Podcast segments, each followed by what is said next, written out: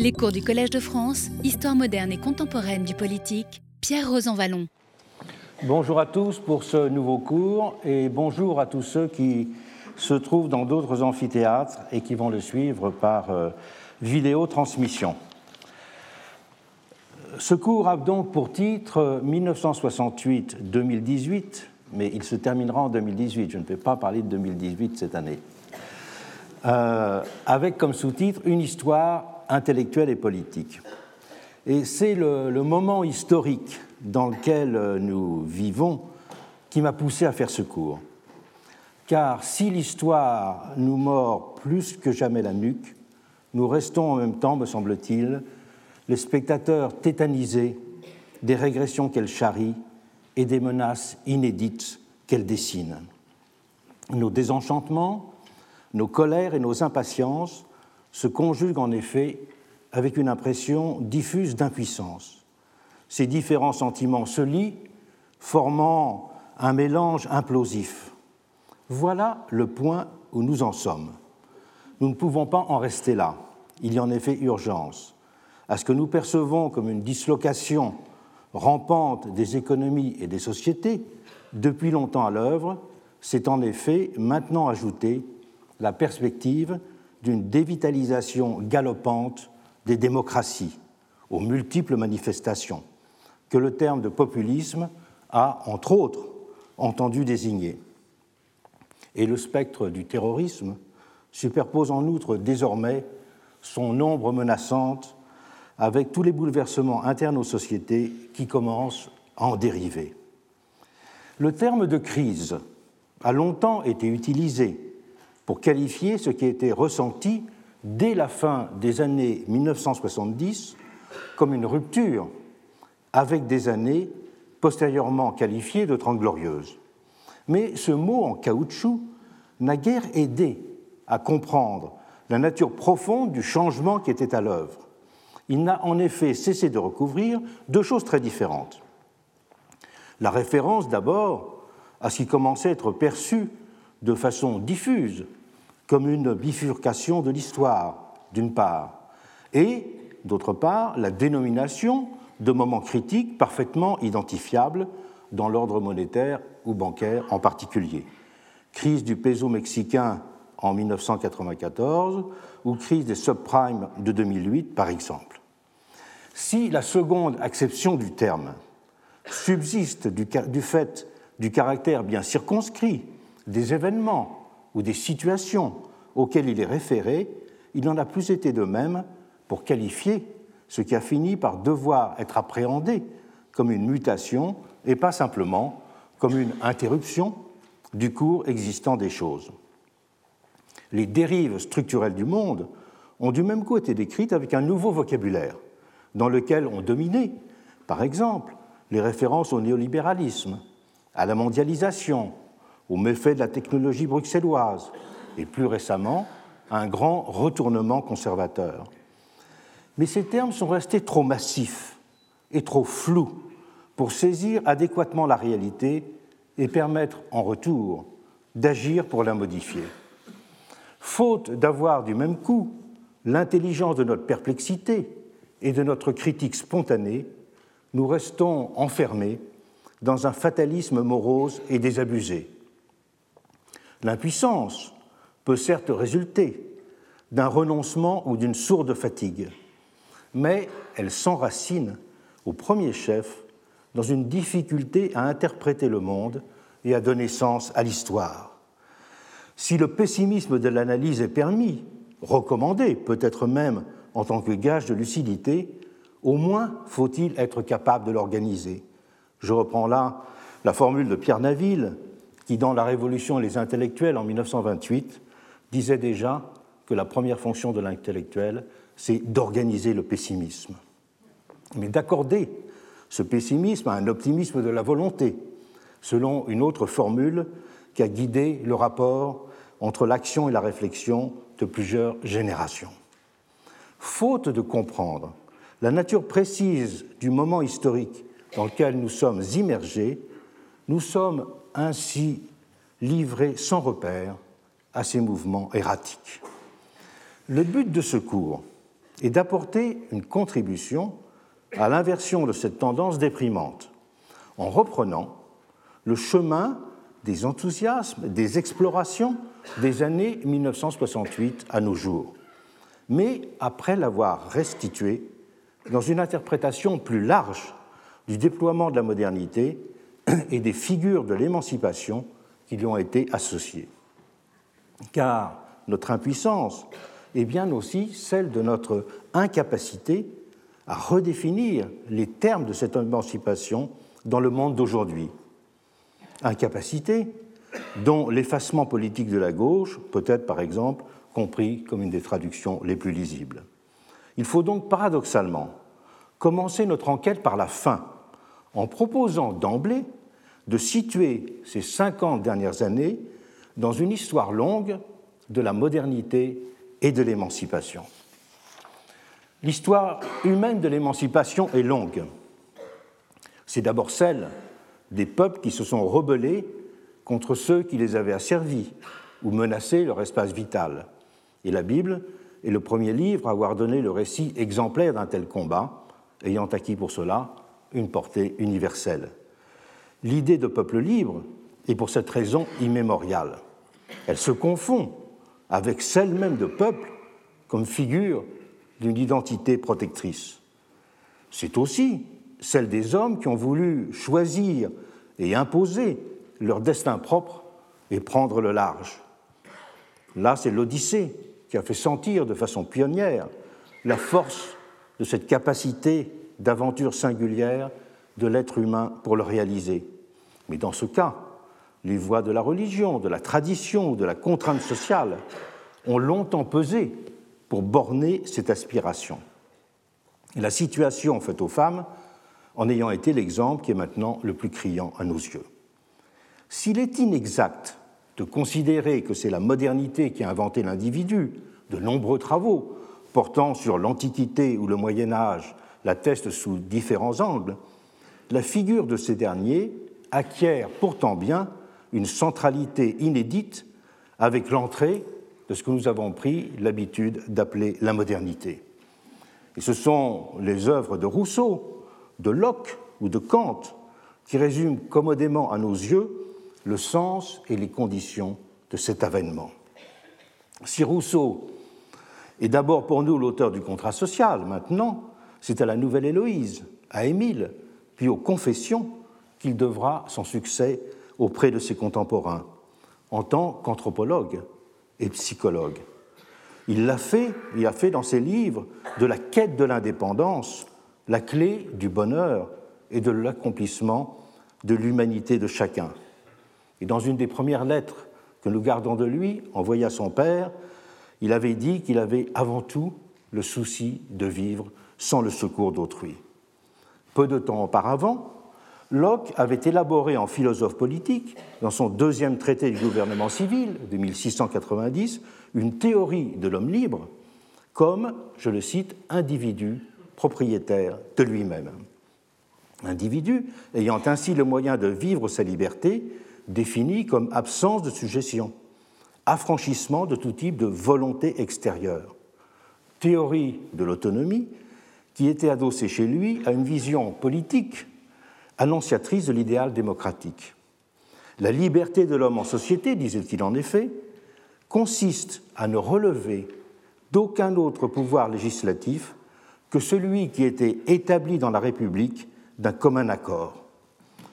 En termes intellectuels et moraux, Kant, de son côté, on le sait, avait défini les Lumières comme la sortie de l'homme de l'état de minorité dans lequel il se maintient par sa propre faute. Cet état de minorité étant compris par Kant, je le cite, comme l'incapacité de se servir de son propre entendement sans être dirigé par un autre. Avec John Millard, les Lumières écossaises avaient quant à elles inscrit ce sacre de l'individu émancipé, indépendant, dans une philosophie progressiste. On dira bientôt Whig de l'histoire. Dans son origine de la distinction des rangs, Millard proposait ainsi d'interpréter tout le mouvement de la civilisation comme celui d'une marche inéluctable et désirable vers une autonomie croissante tant des individus que de la société civile. L'indépendance, telle qu'elle était appréhendée dans ces différentes approches, ne définissait pas seulement une qualité intrinsèque des personnes, elle correspondait aussi à l'avènement d'un nouveau type de société. L'indépendance constituait une forme sociale. La société des individus était en effet fondée sur le principe d'une réciprocité des consciences libres, pour reprendre une heureuse formulation de Jean Starobinski. D'où, dans le cas français, le caractère considéré comme inséparable des droits de l'homme et du citoyen, une citoyenneté active et égalitaire étant la condition d'une garantie de l'autonomie de chacun. Les institutions, Robert Castel aurait dit de façon imagée les supports de cette autonomie, étaient au nombre de trois pour les Lumières. La propriété, le marché et l'état de droit. La propriété d'abord. Elle était comprise depuis Locke comme ce qui donnait consistance à la possibilité de mener une existence indépendante. La propriété, alors, ce n'était ni l'ordre bourgeois, ni la concentration capitaliste des moyens de production. La propriété, c'était la terre à celui qui la travaille, l'atelier à celui qui s'active du matin au soir, l'échoppe à celui qui distribue la production des autres. Pendant la Révolution française, cette considération de la propriété sera continuellement réaffirmée. Et la Constitution de 1793 même, reprenant la liste des droits naturels et imprescriptibles de l'homme, donnée dès la description, dès la déclaration de 1789, reproduira ces trois droits, la liberté, la propriété et la résistance à l'oppression. Le marché était de son côté considéré comme une condition et comme un moyen de l'autonomie des individus. Le marché rend libre, dira plus tard Max Weber, pour résumer la vision des théoriciens de la première modernité. Avec la suppression des corporations qui allait de pair avec son affirmation, l'activité de chacun, pensait-on, pourrait dorénavant s'exercer sans entrave. À l'inverse des formes d'organisation hiérarchiques et extérieures à l'activité des hommes, soutenait ainsi Adam Smith, le marché mettait en place un mode de régulation de l'activité économique qui n'avait pas besoin de recourir à des autorités instituées. Pour lui, le marché réalisait des ajustements automatiques, procédait à des transferts sans que la volonté humaine en général et celle d'un pouvoir administratif ou politique en particulier jouent aucun rôle. Pour les Lumières écossaises, le marché permettait ainsi de dédramatiser le face-à-face des individus, de dépassionner leurs relations, de mettre en place un mécanisme désamorçant la violence virtuelle des rapports de force. Le marché mettait en place le pouvoir d'une main invisible, neutre par nature puisque non personnalisée. Et toute l'histoire, la première histoire de l'émancipation, était celle de la recherche d'un pouvoir non personnalisé, que ce soit en politique ou que ce soit en économie. Le marché instaurait ainsi un mode de régulation sociale abstrait, des lois objectives, naturelles, régler avec lui les rapports entre les individus, sans qu'existe entre eux aucun rapport de subordination ou de commandement. L'idée de marché avait de la sorte pour Adam Smith une dimension indissociablement morale et sociale vision utopique de l'économie, ben, nous sommes naturellement aujourd'hui amenés à formuler un tel diagnostic. Tant la célébration des vertus d'un doux commerce et d'une bonne économie opposée aux vices d'une mauvaise politique nous semble naïve. Mais c'est oublier que les hommes et les femmes du XVIIIe siècle vivaient dans une société précapitaliste et qu'ils étaient soumis à des régimes despotiques. Le marché, pourrait-on dire, était encore pour eux une idée neuve, presque vierge de toute épreuve. Et c'est en ce sens que j'ai été amené à parler de capitalisme utopique. Aux côtés du marché, le règne de la loi instaurait pour les Lumières un autre type de pouvoir dépersonnalisé, garant de l'autonomie des individus. Ce règne révolutionnait l'action publique. Il en évacuait certes toute forme d'arbitraire, mais il conduisait plus radicalement à la désubjectiver, en mettant au poste de commandement un pouvoir de la règle, un pouvoir objectif, qui se substituait à l'ancienne volonté d'un maître. La loi pouvait pour cela commander sans opprimer dans sa triple caractéristique d'objectivité, d'impartialité et de désintéressement. Elle aussi rendait libre de cette façon. Elle était un maître d'un type nouveau, une puissance d'ordre qui obligeait les hommes sans les dominer. Elle contraignait sans les violenter ou sans les humilier ceux qui lui obéissaient.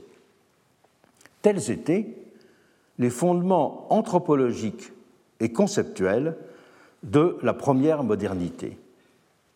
Il dessinait ce qu'on pourrait rétrospectivement appeler un libéralisme optimiste.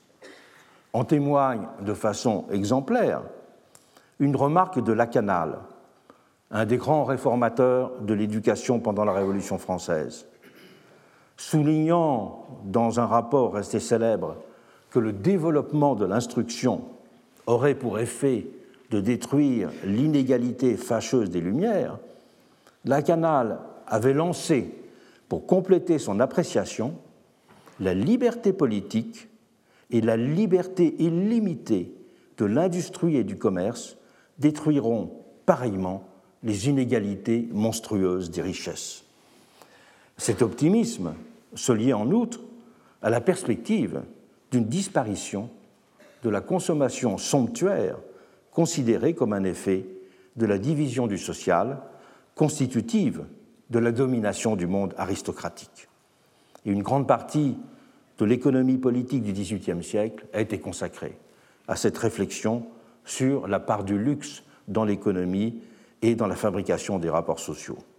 Ainsi ressurgi, avec la culture révolutionnaire, tout un ensemble d'idées politiques et morales sur les liens de l'ordre social à la richesse, qui ont été communes à l'ancien humanisme civique autant qu'au monde du jansénisme.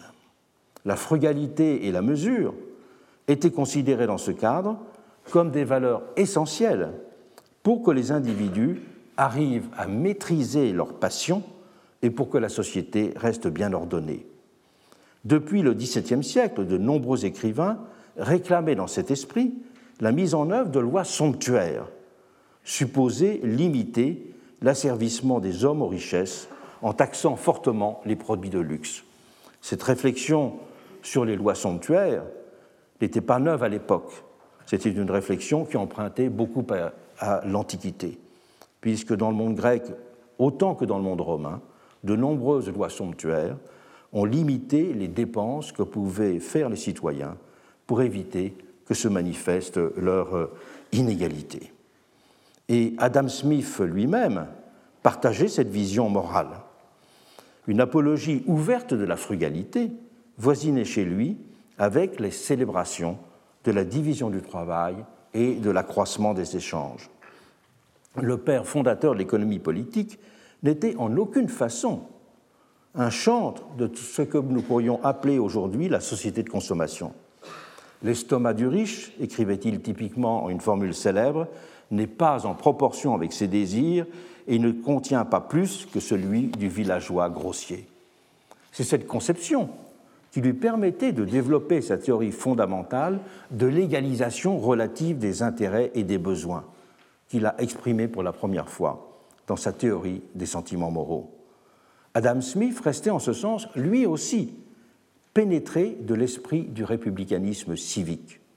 Montesquieu et Rousseau, de leur côté, stigmatiseront pareillement le luxe et la constitution des différences sociales excessives dont il était pour eux le moteur. Ils pensaient sur ce point exactement comme le curé Mélier, qui était alors le grand apôtre du radicalisme de la période. Il est fondamental de le rappeler. Il faut bien avoir en tête cet arrière-fond pour comprendre tant l'esprit d'égalité pendant la Révolution française que l'esprit du premier libéralisme comme culture de l'autonomie. culture qui faisait aisément consensus dans les milieux progressistes, parce qu'elle s'était fondée, je le rappelle, dans un monde précapitaliste, un monde qui n'avait pas encore été soumis à l'épreuve de la perturbation sociale radicale qu'engendrera la révolution industrielle. C'est un point sur lequel Condorcet a beaucoup écrit, par exemple. L'évolution des économies et des sociétés va conduire à l'invalider pratiquement, à des rythmes et selon des modalités, certes très différenciées selon les pays. Cette culture du premier libéralisme restera ainsi beaucoup plus longtemps vivante aux États-Unis, pays où le développement du capitalisme fut beaucoup plus tardif et où l'esprit de frontière favorisa en outre la rémanence de la perception d'un lien entre indépendance et prospérité. Un monde aussi où la salariarisation du monde du travail fut plus lente qu'ailleurs. Il ne faut pas oublier qu'au moment où les États-Unis mettent en place leur première constitution, en 1787, 95% des Américains sont des travailleurs indépendants. Quelles furent les conséquences de ce constat? Elles ont été de deux ordres opposés. Il y a d'abord eu l'adoption d'une vision minimale de l'égalité des droits et de l'égalité des chances, une justification des inégalités, soit comme étant d'ordre naturel, soit comme reflétant des différences estimées morales entre les individus. Ce sera un grand courant de pensée pratiquement dominant dans les pays européens au début du XIXe siècle. Face donc à des faits qui remettaient en cause les principes, les valeurs, les espérances de ce premier libéralisme, eh bien, on a répondu en disant que l'impératif d'autonomie devait dorénavant être compris de façon restrictive, que le peuple, de son côté, était assimilé à une humanité restée dans l'enfance. Et ces éléments, eh bien, ils constitueront ce qu'on pourrait appeler un libéralisme rétréci. Et ce libéralisme rétréci, il définira l'idéologie bourgeoise. L'idéologie bourgeoise, justifiant l'état existant des choses en naturalisant en quelque sorte cet ordre donné. Naturaliser, c'est-à-dire en prétendant l'établir en la soustrayant à son histoire. Une histoire qui était justement une histoire ouverte, une histoire problématique, une histoire qui interrogeait cette possibilité d'émancipation. Eh bien, ce libéralisme rétréci, lui, il cessera de considérer cette histoire comme dynamique. Il la figera dans un ordre jugé naturel, arrêté. Cela conduira du même coup à une appréhension négative du mot libéralisme, désormais souvent confisqué, en France tout particulièrement, par cette idéologie bourgeoise. Mais il y a eu parallèlement aussi la recherche de formes d'actualisation, d'adoption de correctifs ou de redéfinition des conditions de validité de ce libéralisme utopique les recherches pour essayer de revivifier ce libéralisme utopique se déploieront au XIXe siècle dans trois directions. Une première direction, c'est par le retour à l'optimisme du XVIIIe siècle avec la perspective d'une révolution des forces productives. Révolution qui permettrait de réduire le travail et donc d'accéder à une forme d'abondance conduisant presque automatiquement à l'émancipation du genre humain. Marx a été le philosophe de cette perspective. Alors que les Lumières écossaises notamment insistaient sur le rôle de la frugalité dans la société, Marx annonçait que c'est l'abondance qui allait produire ces effets positifs. Et que sa vision du communisme comme un état de société dans lequel chaque individu pourra devenir l'artiste de sa propre existence redonnera de cette façon consistance aux idéaux du libéralisme premier, mais lui redonnera consistance dans une société post-révolutionnaire qui aura libéré les forces productives et donc aboli l'ordre contingent des besoins. La deuxième voie qui a été empruntée pour essayer de restaurer le libéralisme optimiste, après cette philosophie révolutionnaire de l'histoire, cette philosophie du développement des forces productives qui avait été celle de Marx, sera celle d'une recherche plus limitée, celle d'une recherche pratique de formes d'organisation productive et de techniques économiques qui pourront redonner au projet d'autonomie des individus la possibilité de s'inscrire dans une économie de marché développée et dans une économie aussi techniquement plus développée. Cela a d'abord été la perspective de l'idée coopérative, dont on sait la place qu'elle a occupée au XIXe siècle dans le monde ouvrier, tout particulièrement en Angleterre et en France. Et cette vision a aussi été au cœur de l'œuvre d'un Proudhon, avec son plaidoyer pour la mise en place de ce qu'il a appelé les corporations nouvelles, désormais inscrites dans une vision fédéraliste du monde social. La grande idée de Proudhon, c'est que la Révolution française avait eu tort de supprimer les corporations, il fallait les réinventer, et que la liberté et l'autonomie, disait-il, est toujours une façon nouvelle d'essayer de recombiner le vieux monde et un nouveau monde. Proudhon a également proposé de redonner sens à cette vision économique de l'autonomie avec euh, le développement d'une technique novatrice du crédit. Et tous les écrits très nombreux qu'il a écrits à l'époque autour du projet de création d'une banque du peuple suggéraient en effet de façon originale pour l'époque de renverser les rapports entre le capital et le travail. Qu'est-ce que l'économie capitaliste? Si ce n'est un système dans lequel c'est le capital qui achète le travail et qui achète la force de travail et donc asservit l'ouvrier de cette façon. La grande idée de Proudhon, c'est qu'il devrait être possible d'inverser les choses en permettant au travail d'acheter, ou plus exactement de louer, le capital à travers un système de crédit facilement accessible. Et on voit pendant cette période, dans les années 1840 notamment, tout un mouvement dans le milieu des artisans et des ouvriers parisiens pour demander l'accès au crédit. Il faut dire que c'est un moment où n'existe pas encore véritablement euh, de banque dans ce, dans ce pays. Et l'idée de Proudhon, pour lui donner une illustration aujourd'hui, correspond à ce qu'on appellerait les formules de crédit-bail, c'est-à-dire une suppression en quelque sorte de la propriété. Une suppression de la propriété en faisant de la propriété un moyen locatif de production. C'est la raison pour laquelle Proudhon a été si populaire dans le milieu ouvrier français, car ses propositions, ses réflexions consonnaient directement avec euh, les attentes de ceux euh, qui pensaient possible de trouver un moyen de travail qui ne soit pas lié à une forme d'exploitation. La troisième voie qui a été tentée de poursuivie pour euh, essayer de retrouver un sens de l'autonomie a été de développer des institutions générales favorables à l'émancipation.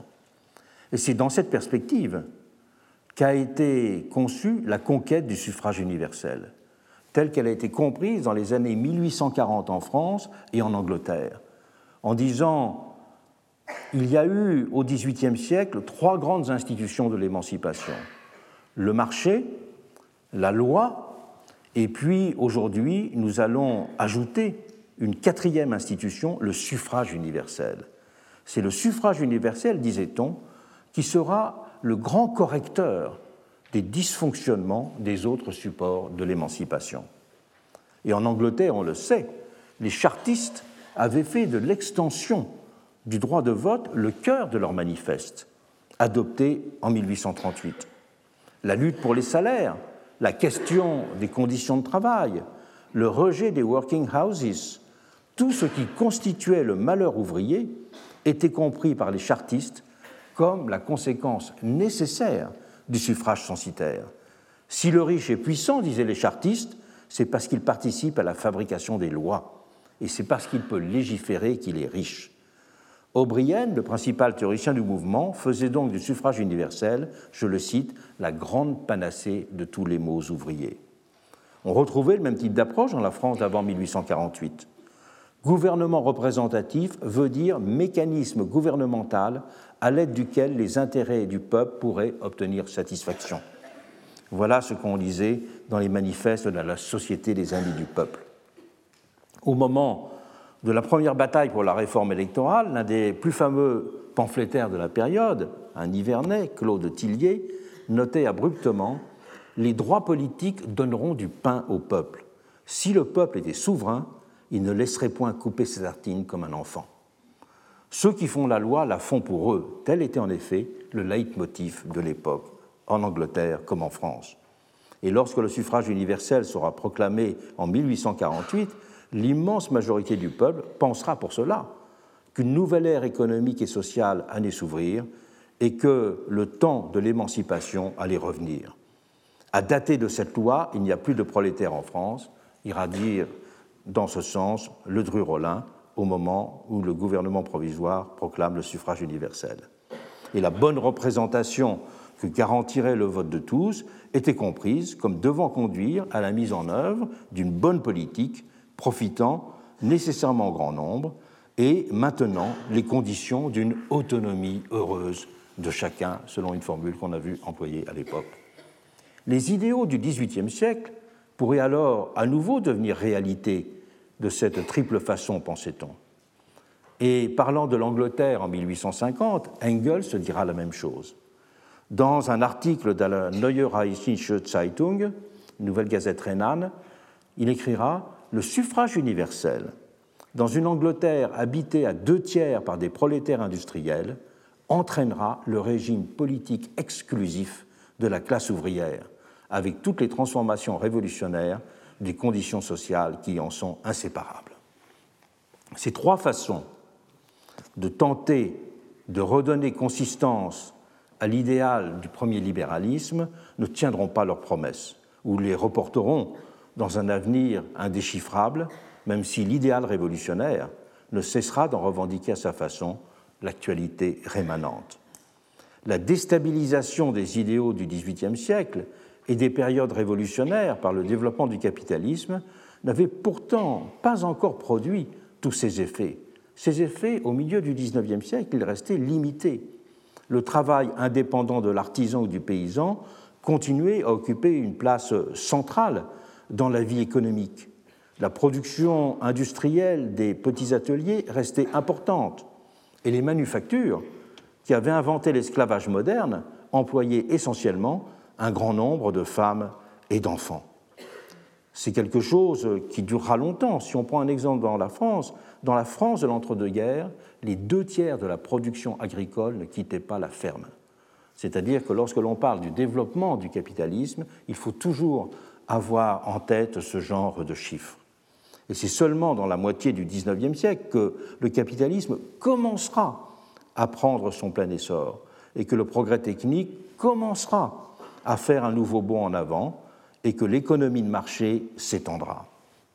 Ces transformations produiront alors, à la fin du XIXe siècle, des effets d'autant plus sensibles que cette fin de siècle sera marquée par un fort mouvement d'internationalisation des économies, que ce soit en termes d'échange des marchandises, de circulation des capitaux ou de migration. C'est ce qu'on a appelé la première mondialisation l'entrée dans cette nouvelle ère économique va entraîner une approche différente de l'idée d'émancipation.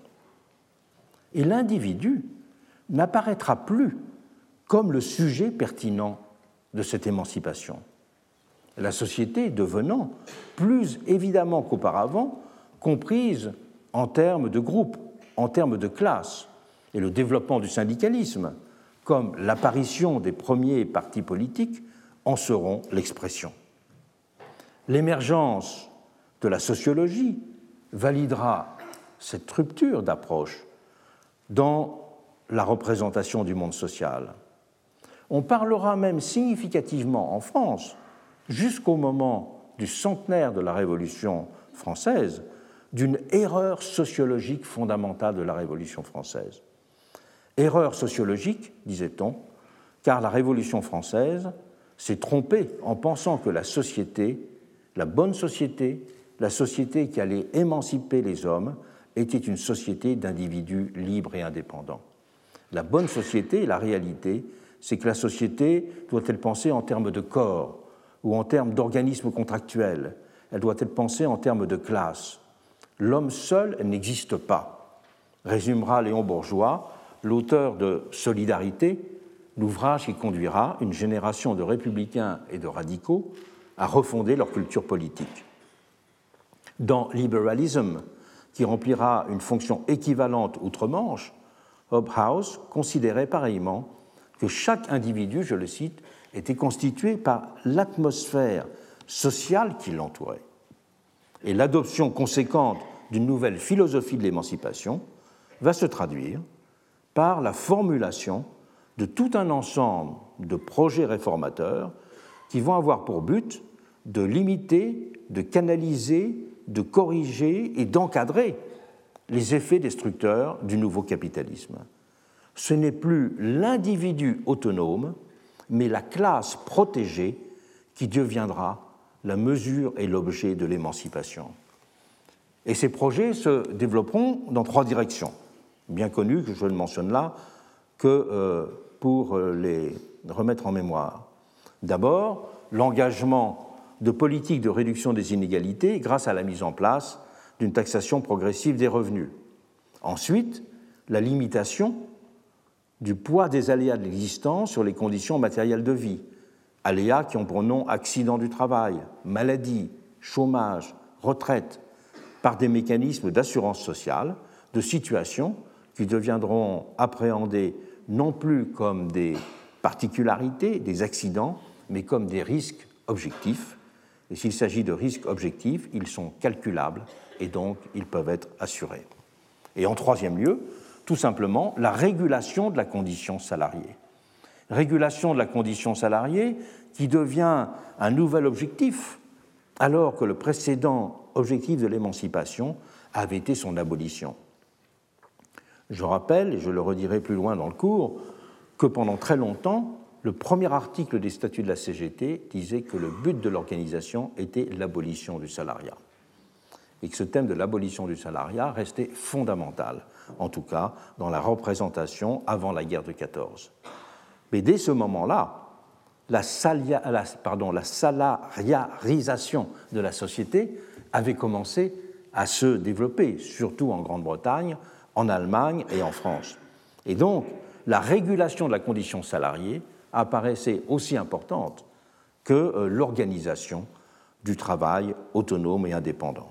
Et cette régulation de la condition salariée, elle se fera avec l'adoption de tout un ensemble de mesures, la reconnaissance et l'institutionnalisation du syndicalisme, après la Première Guerre mondiale, l'adoption du système des conventions collectives, le développement du droit du travail, le Code du travail est de 1905 en France, la mise en œuvre plus tard de politiques keynésiennes avec salaire minimum, politique de l'emploi, qui considéreront, ces politiques keynésiennes, les données économiques comme des variables d'action, donc susceptibles d'être activées, et non plus comme des résultantes données de l'activité économique.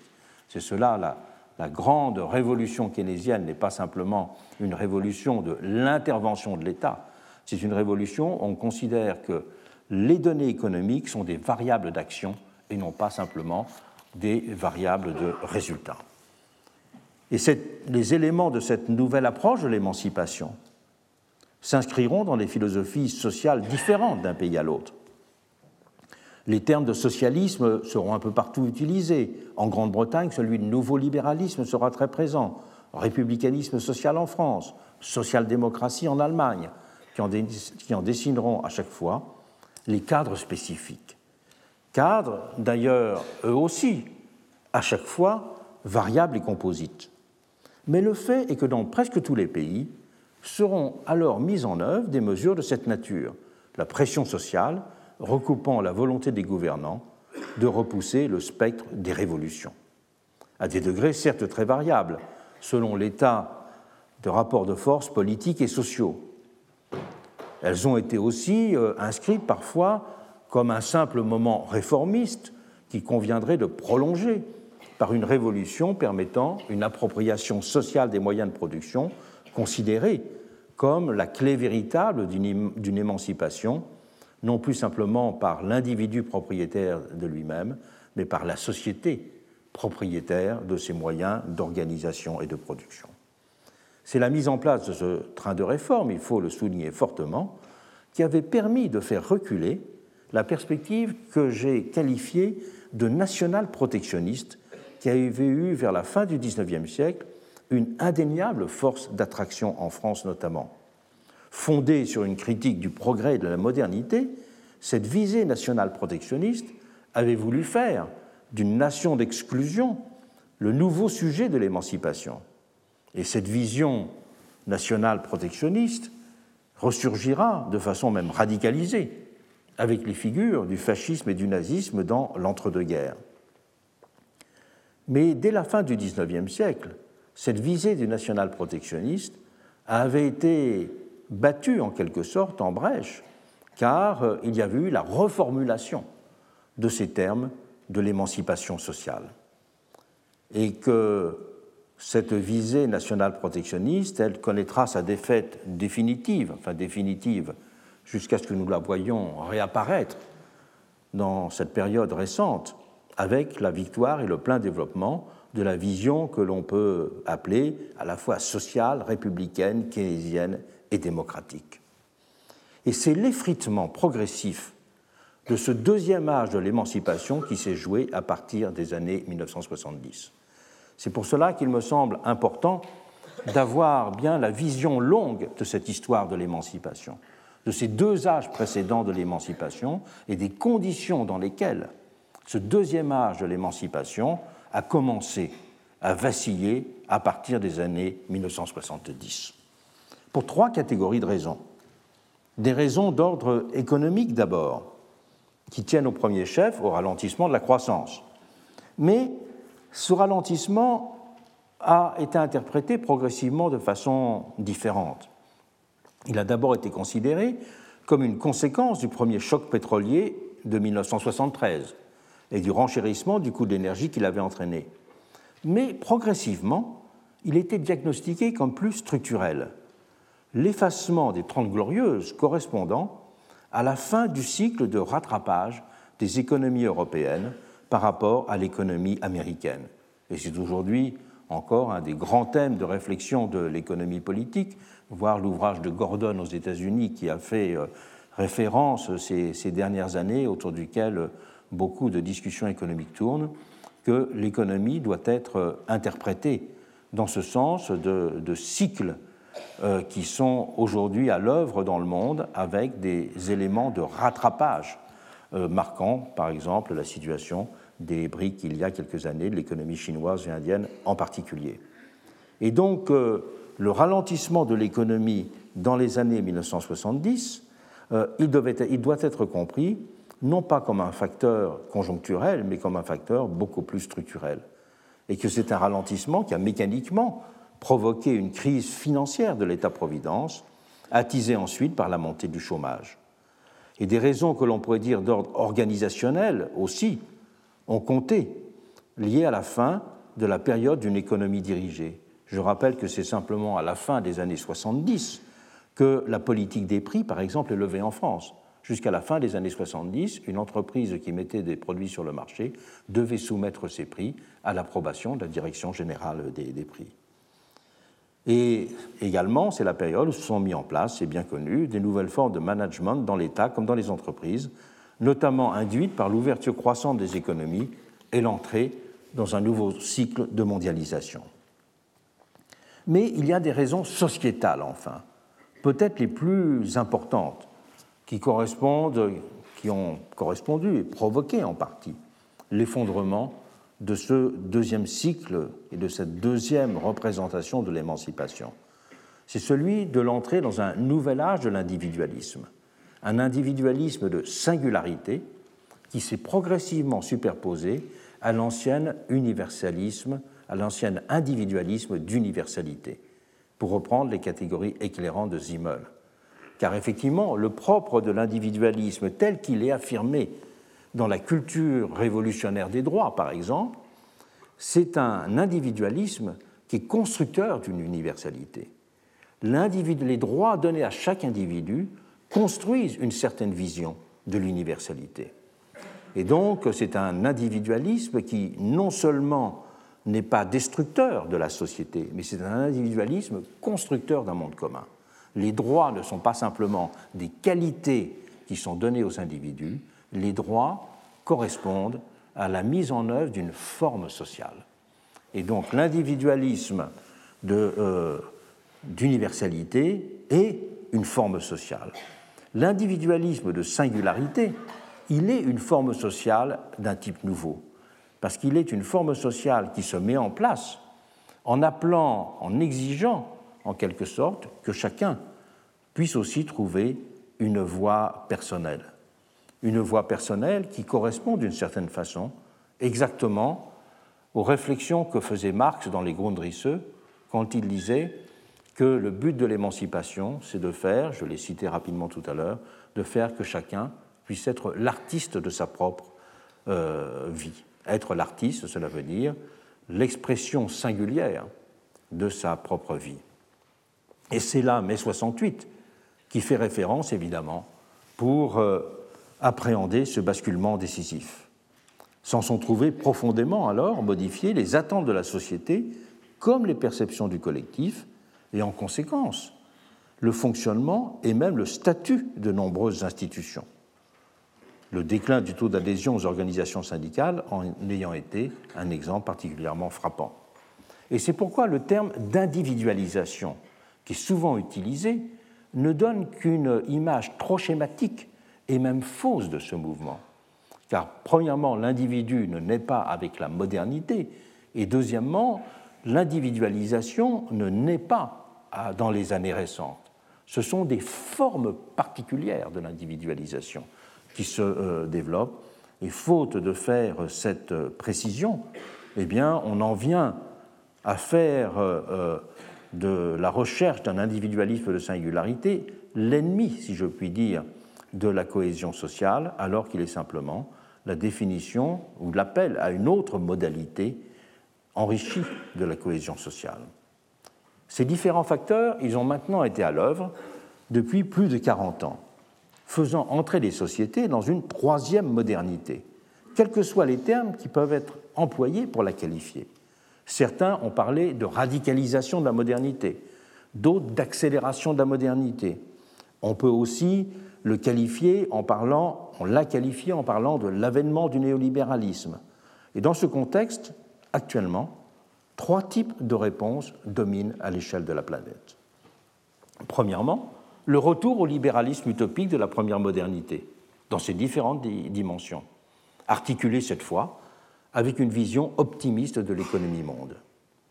À côté de ce retour au libéralisme utopique, pourrait-on dire, de la première modernité, nous voyons aussi le retour au projet national protectionniste, qui avait été une des réponses envisagées, je viens de le dire, à la deuxième modernité.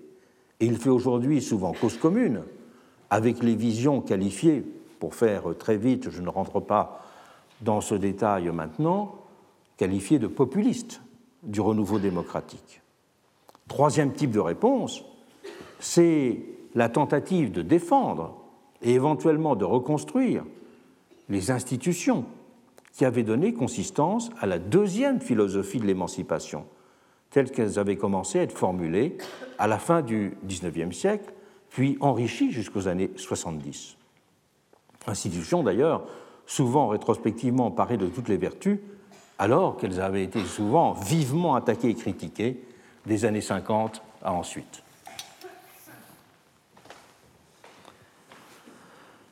La défense, en troisième lieu, il y a euh, donc cette euh, défense d'institutions euh, qui étaient les institutions de la deuxième émancipation. Mais dans ces trois cas de figure, il n'y a pas de tentative de formulation d'une nouvelle culture de l'émancipation. Une nouvelle culture de l'émancipation qui soit conçue pour répondre aux enjeux de la troisième modernité dans laquelle nous sommes entrés. Et c'est à ce travail de formulation d'une nouvelle culture de l'émancipation qu'entend contribuer ce cours contribuer à cette formation d'une nouvelle culture de l'émancipation en partant d'une analyse et d'une interprétation de la période qui s'étend de 1968 à nos jours. L'histoire intellectuelle et politique de la modernité, dont je viens de vous proposer un schéma simplificateur, mais qui me semble tout de même euh, robuste. Et en tout cas, il était indispensable de commencer par ce point. Car ne pas commencer par ce point aurait été méconnaître, je dirais, la nature de l'étape dans laquelle nous nous trouvons et la définition des tâches qui doivent être les nôtres. Et je me suis efforcé, cette, euh, cette mise en place d'un schéma d'interprétation des différentes étapes de la modernité, de l'esquisser dans des termes qui permettent de le mettre à l'épreuve, tant ce qui concerne les catégories qui ont été employées pour le structurer, que les moments de basculement ou les périodes de gestation qui ont été distinguées pour en rythmer le déploiement. La discussion et la critique peuvent donc être tout à fait ouvertes sur ce point. Mais donner cette profondeur de champ à notre situation présente modifie en tout cas la perspective. Cela permet de mieux dessiner les tâches à accomplir, autant que d'identifier des confusions ou des régressions menaçantes. Se trouve justifiée de cette façon l'idée selon laquelle l'histoire doit être comprise comme le laboratoire actif de notre présent. C'est la conception qui m'a toujours guidé dans le choix du sujet de mes livres et dans la façon de les écrire. Et c'est une chose que j'ai explicitée dans la leçon inaugurale en ces murs du collège. Considérant que l'attention aux problèmes contemporains les plus brûlants et les plus pressants ne saurait se dissocier d'une méticuleuse reconstitution de leur genèse. Dans cette approche même subsiste cependant une question qui ne cesse aujourd'hui de me tarauder. Pourquoi est-ce seulement en ce XXIe siècle déjà bien entamé que cette problématique de l'avènement d'un troisième âge de l'émancipation paraît s'imposer et dicter les tâches à accomplir. Si c'est en 1968, 68 étant pris comme une date symbolique, je reviendrai tout à l'heure, qui été donné le signal d'un changement d'époque, pourquoi a-t-il fallu attendre 50 ans, ou pratiquement 50 ans, pour que le basculement alors amorcé puisse être interprété dans toute son ampleur et avec toutes ses conséquences, dans des sens d'ailleurs radicalement différents puisque ce sont justement au fond des choses, les interprétations de mai par exemple, j'y reviendrai longuement, qui commandent aujourd'hui en France les approches conflictuelles du présent. Ce sont les questions auxquelles il me semble décisif de répondre. Ces questions, elles sont au premier chef celles de ma génération, car je ne pense pas qu'on puisse avoir eu 20 ans en 68 sans se sentir comptable, comptable, pardon, c'est-à-dire en partie responsable de cet inaccomplissement. Inaccomplissement qui a pour moi, en référence à mon histoire propre, un nom, ce qu'il faut bien appeler, à mon histoire et à mes idéaux, un nom, ce qu'il faut bien appeler l'échec historique de la deuxième gauche. Échec qui n'a cessé de m'obséder. Le temps n'est pas encore venu d'une histoire qui pourrait proposer une lecture indiscutable et apaisée de ce demi-siècle pour répondre à ces questions. Mais j'ai pensé que retracer un itinéraire singulier apporterait une contribution utile à cette euh, entreprise, et que cela relevait même d'une forme minimale d'honnêteté intellectuelle et de morale politique. Car il n'y a rien de plus insupportable que les comportements qui se contentent de passer par pertes et profits leurs serments ou leurs abandons en les renvoyant à ce qui n'aurait été que de l'ordre d'une illusion passagère dont il n'y aurait en fin de compte rien à dire positivement. Ce retour sur mon cheminement, mes expériences et mon travail, en même temps aussi une autre fonction à mes yeux, celle de chercher à donner sens au sentiment diffus qui n'a cessé de m'habiter d'écrire des livres qui venait trop tardivement.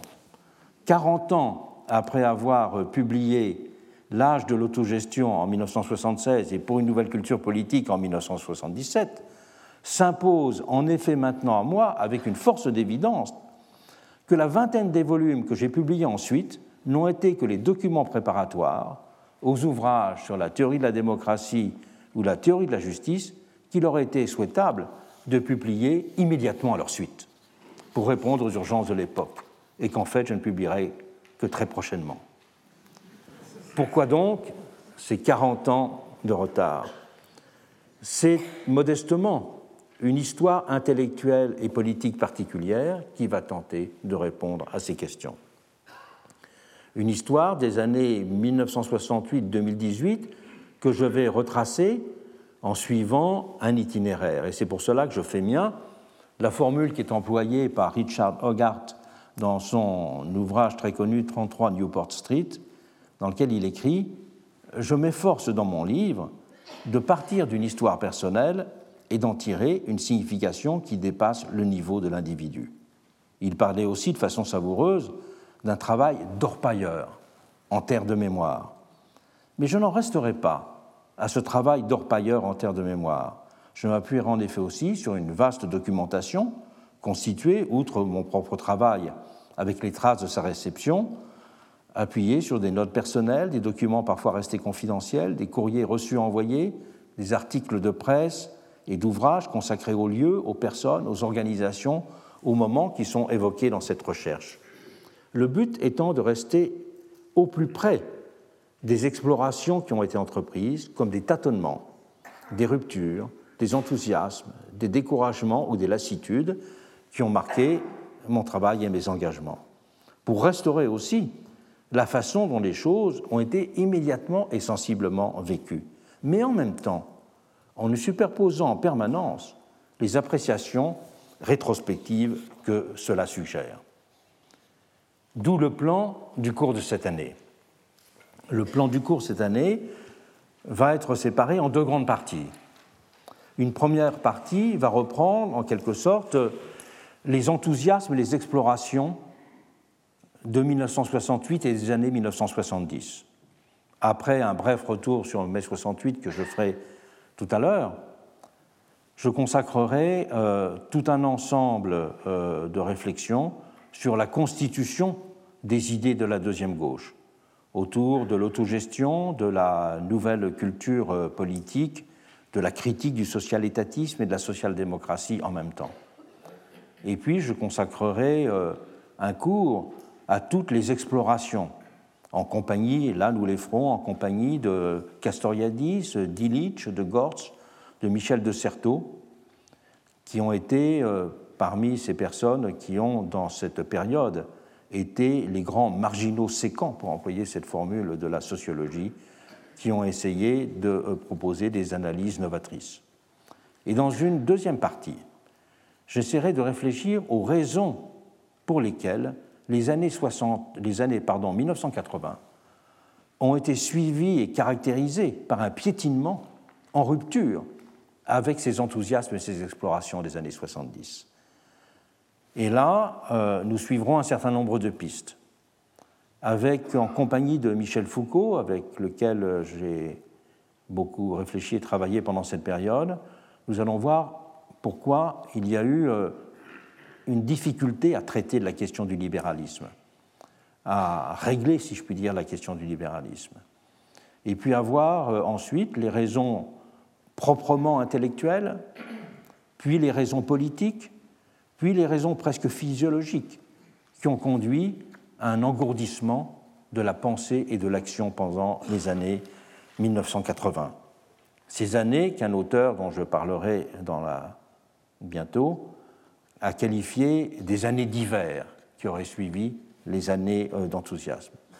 Comprendre notre situation aujourd'hui, c'est bien refaire cet itinéraire en voyant comment on passe d'une décennie d'enthousiasme à une euh, décennie, pourrait-on dire, euh, d'engourdissement. Et de voir ensuite comment se, se déploieront les choses sur les décennies suivantes. J'ai donc euh, fini cette première heure de, cours et je vais euh, euh, commencer la, deuxième heure de cours en traitant donc directement cette question de 1968. Mais préalablement, il y a une chose que je voudrais dire, puisque vous êtes nombreux, il y a un certain nombre d'étudiants qui suivent ce cours et qui doivent les valider ce cours pour les leur, leur parcours, notamment leur parcours soit de doctorat, soit leur parcours de master. Donc, ces étudiants doivent, peuvent, Anne Monnier, qui est au deuxième rang, là, qui lève la main, il faut que vous la voyez. Ceux qui ne seront pas dans cette salle, ben, elle sera à la sortie. Euh, là-haut, euh, dans à la sortie dans la cour, vous pourrez la rencontrer et elle vous donnera les éléments pour que je puisse signer, en quelque sorte, les valider, les feuilles de, présence euh, à, ces cours. Je signale aussi que le, programme du séminaire, le programme du séminaire qui suivra ce cours sera disponible dès la semaine prochaine sur le site du collège et sera euh, affiché dans, euh, les, présentoirs qu'il y a dans la cour. Donc euh, ces séminaires, à partir du 15 février, suivront le, cours. Je commence donc dès maintenant par la, ce deuxième cours qui est consacré à mai 68.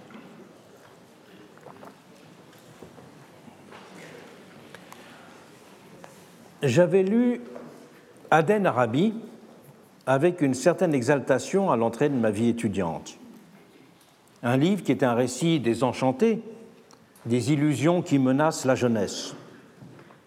Un regard vengeur sur les supposés voyages d'apprentissage par le dépaysement au fin fond d'archipels désirables, de montagnes magiques ou de bazars odorants, et sur la littérature qui en faisait commerce.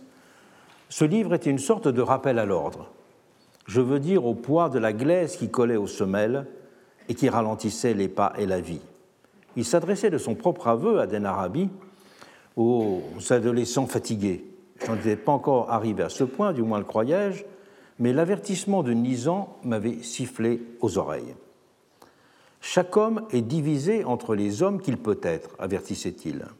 La question était alors de savoir celui que l'on ferait triompher en soi pour résister au sommeil et à la résignation. C'était un bon conseil de vie. On en recherche à cet âge-là.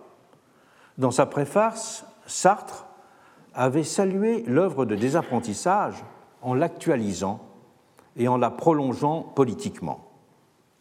En faisant le procès d'une gauche qui n'était plus alors, selon lui, en 1960, je le cite, qu'un grand cadavre à la renverse où les vers se sont mis.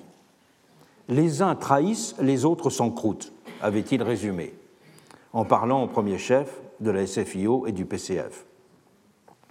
Cela ne dessinait qu'une fort étroite ligne de crête sur laquelle il fallait essayer de se frayer un chemin. Mais 68 va soudain élargir la perspective et accroître du même coup le champ des possibles et des pensables que Nizan avait décrit comme cerné de trop haut mur. L'incipit fameux de l'ouvrage, J'avais 20 ans, je ne laisserai dire à personne que c'est le plus large de la vie, m'était du même coup soudain apparu à côté de la plaque, complètement dépassé. Et à l'égard du Nathanaël des nourritures terrestres, un autre livre chéri de l'adolescence à ce moment-là, je pouvais désormais m'émanciper et jeter le livre. Comme pour beaucoup de ceux qui avaient eu 20 ans en 1968, l'horizon s'était soudain ouvert et il semblait devenu possible de prendre l'initiative et de voir sans crainte l'avenir en grand. Mais il faut le resituer à travers, comme la résultante d'un certain nombre de reformulations de l'imaginaire progressiste. Cet imaginaire progressiste, il était désormais prêt à se reformuler dans des termes neufs.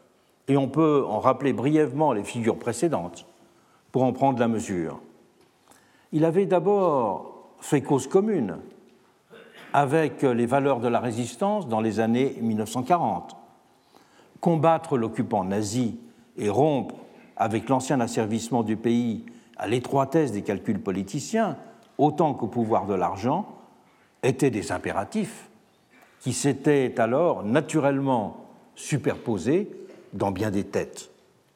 L'esprit patriotique s'était inscrit dans une religion de l'intérêt général et avait viscéralement tenu en suspicion tout ce qui apparaissait lié à la poursuite d'intérêts particuliers. Et le Parti communiste avait même fait de cette convergence une des bases de sa légitimité et de son développement dans l'après-guerre. Et le progressisme de nos pères s'était ainsi exprimé dans des termes d'une évidente simplicité. les membres de ma famille étaient du nom de ceux qui étaient imprégnés de cette culture. Celui de nos frères aînés, ceux qui ont eu peu ou prou 20 ans dans les années 1960. Cet euh, imaginaire devra à ce moment surmonter les désenchantements issus de la trahison de ses précédents idéaux. Trahison d'un projet communiste brutalement invalidé par le choc de la sanglante répression de la rébellion hongroise en 1956, trahison des idéaux socialistes aussi, avec la figure d'un Guy Mollet, ancien gardien de l'orthodoxie marxiste, de l'orthodoxie marxiste, métamorphosé en champion des manœuvres parlementaires et, plus grave encore, acteur décidé de l'intensification de la guerre d'Algérie. D'où l'émergence d'une nouvelle identité progressiste alors, structurée par l'impératif de décolonisation. Impératif inscrit dans l'histoire plus large d'une émancipation des peuples sujets de l'Empire français, que ce soit en Afrique, en Indochine ou en Afrique du Nord.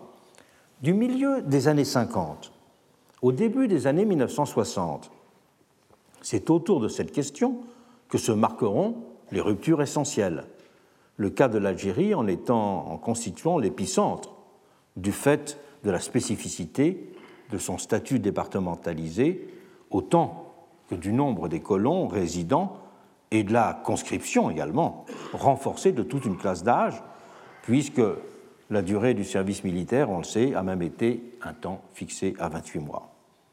Là encore, le progressisme s'était formulé dans des termes parfaitement définis, désignant une claire ligne de partage entre les nostalgies de la droite et les aspirations d'une gauche qui se voulait nouvelle et authentique. Et c'est dans ce contexte que naîtra par exemple le PSA puis le PSU, résultant terminale d'une scission dans la SFIO. Vision que seule la politique gaulliste troublera. Cet impératif de décolonisation donnera même des éléments de langage essentiels au progressisme de la période, comme en témoignera par exemple le rapport emblématique Décoloniser la province de 1966, manifeste pour la décentralisation qui sera dû à la plume de Michel Rocard. Donc l'impératif de décolonisation est aussi celui qui donnera un langage au progressisme de la période. Adossé à ce rejet d'abord du fascisme, puis du colonialisme, une philosophie du progrès et de la modernisation, aux contours assez vagues, avait ainsi servi de fondement à la culture politique de deux générations successives. Elle était greffée chez certains sur une référence à l'humanisme chrétien, chez d'autres sur un idéal républicain avancé, une vision gaulliste ou encore au credo marxiste de la lutte des classes. Mais ces distinctions étaient en partie in fine subalternes.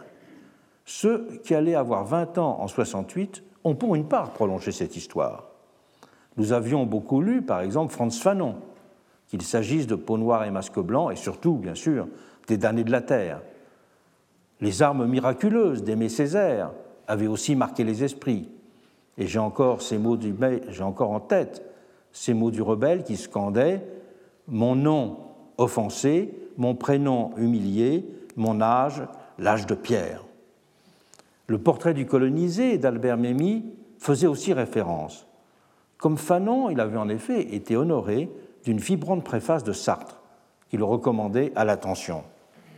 Il m'avait personnellement d'autant plus marqué que j'avais eu la chance de l'avoir comme professeur en première année d'HEC. Euh, cette école avait en effet aménagé une petite lucarne hebdomadaire de respiration intellectuelle en petits groupes au milieu d'un océan d'enseignement assez assommant, je dois dire, et quelques esprits vifs, désireux d'arrondir leur fin de mois, avaient été recrutés dans ce cadre, comme Mémi. Et je m'étais lié de cette façon, façon très proche avec lui, comme l'année suivante avec Kostas Papayoannou, qui sera une autre figure atypique et puissante, qui formait alors avec Kostas Axelos et Cornelius Castoradis l'un des pôles informels des Grecs de Paris, un des pôles les plus vivants, d'une lecture à la fois critique et savante du marxisme, un milieu de la démarche althusérienne qui, dès le milieu des années 60, avait commencé à marquer les esprits. Mémy, par exemple, nous faisait lire les classiques de la sociologie. Il nous parlait aussi d'un livre qui allait rassembler sous le titre de L'homme dominé, rapprochant les figures du noir, du colonisé, du prolétaire et du juif, ce qui était un peu un point d'orgue de sa réflexion. Il était un des premiers à mettre côte à côte ces situations du prolétaire, du juif, de la femme et du domestique. Et tout en, restant ancré, ce qui était l'essentiel chez ce Tunisien, dans une critique première de la colonisation, le livre avait du même coup élargi la perspective. Et publié en 1968, il sera, me semble-t-il, en phase avec l'aspiration de la période à une vision généralisée de l'émancipation. L'un des chapitres sera d'ailleurs ma grande fierté, puisqu'il était constitué par un entretien qu'avec quelques étudiants, j'avais réalisé avec lui et publié dans un journal étudiant. En 1966-67, le progressisme s'exprimait encore ainsi de façon dominante sur un mode décalqué des modèles passés, avec un changement de focal cependant. C'était l'anti-impérialisme qui en constituait dorénavant le ressort principal. C'est la guerre du Vietnam qui a en effet été l'événement constituant politiquement la génération du baby-boom, avec l'Amérique mise en accusation, que ce soit avec le mot d'ordre de paix au Vietnam ou celui de Vietnam vaincra des comités Vietnam de base.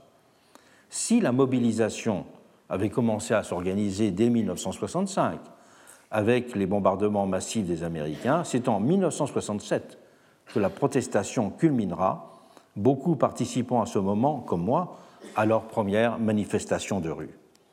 Citant José Martí, une des grandes figures cubaines, qui prophétisait C'est l'heure des brasiers, mais il ne faut voir que la lumière, Che Guevara avait alors appelé le monde à démultiplier ce combat estimé exemplaire. Créer deux, trois, de nombreux Vietnam, voilà le mot d'ordre, avait-il lancé. Le Parti communiste cubain, adoptant cette perspective, avait alors envoyé des troupes en Angola pour soutenir la rébellion contre les Portugais. Et le Che lui-même, on le sait, quittera la Havane pour animer un foyer de guérilla en Bolivie. La guérilla, elle incarnait alors dans bien des têtes la forme d'époque de l'idéal révolutionnaire. Parlant de révolution dans la révolution, le livre portant ce titre est publié en mars 1967, un essai théorisant ce nouvel âge, Régis Debray estimait que c'était en Amérique latine que se jouerait la partie décisive qui déciderait de la fin de l'impérialisme américain. Le dernier empire du monde a commencé son agonie, disait-il dans ce livre, avant de prendre son sac pour rejoindre la lutte armée. Les guérilleros étaient les héros de l'heure, les héritiers des résistants pour beaucoup. Sur le terrain, en Amérique latine, il y avait parmi eux des prêtres, des étudiants, des paysans, aussi bien que des fils, plus souvent que des filles d'ailleurs, de bonne famille, aspirant à une existence aiguisée par la certitude de faire l'histoire. Vu de France, ces mouvements étaient évidemment nimbés d'un certain romantisme, mais les admirer de loin, c'était aussi participer d'une certaine radicalité par procuration.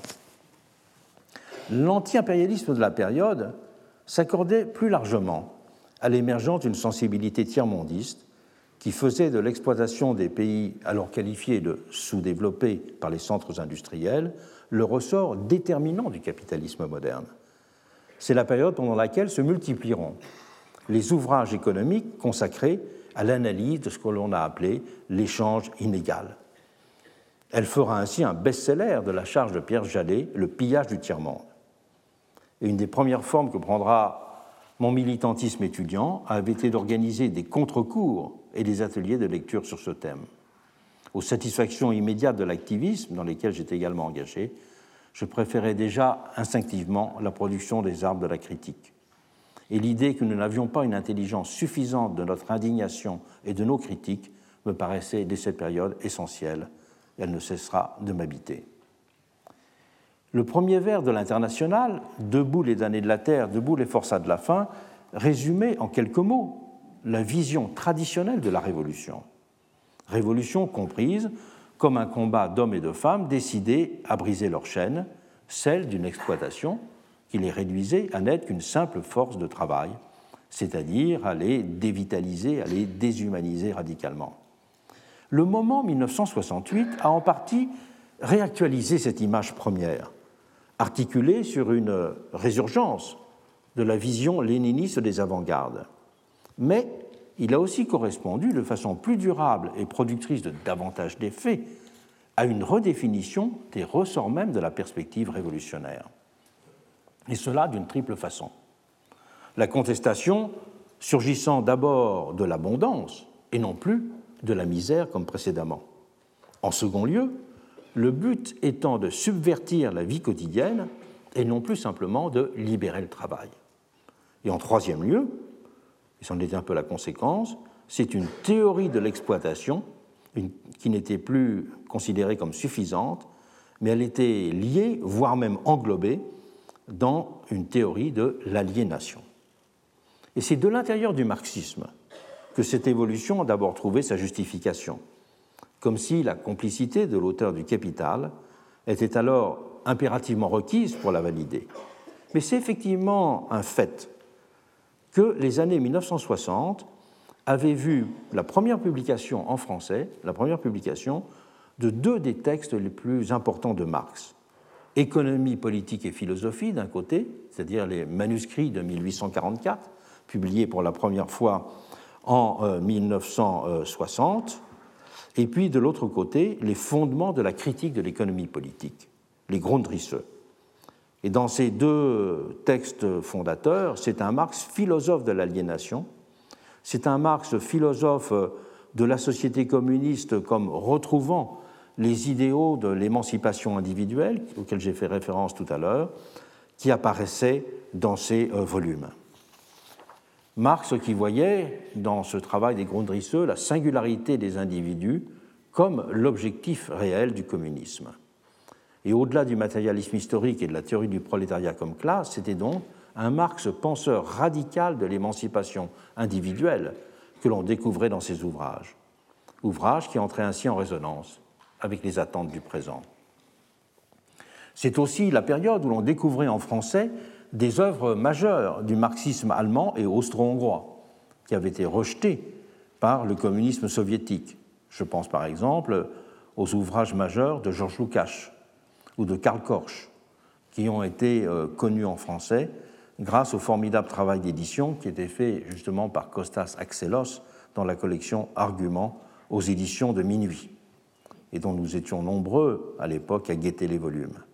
Dans Histoire et conscience de classe, par exemple, Lukács avait, l'ouvrage était des années 1920, développé une théorie de la réification en même temps qu'une théorie des conditions subjectives d'une action de transformation du monde.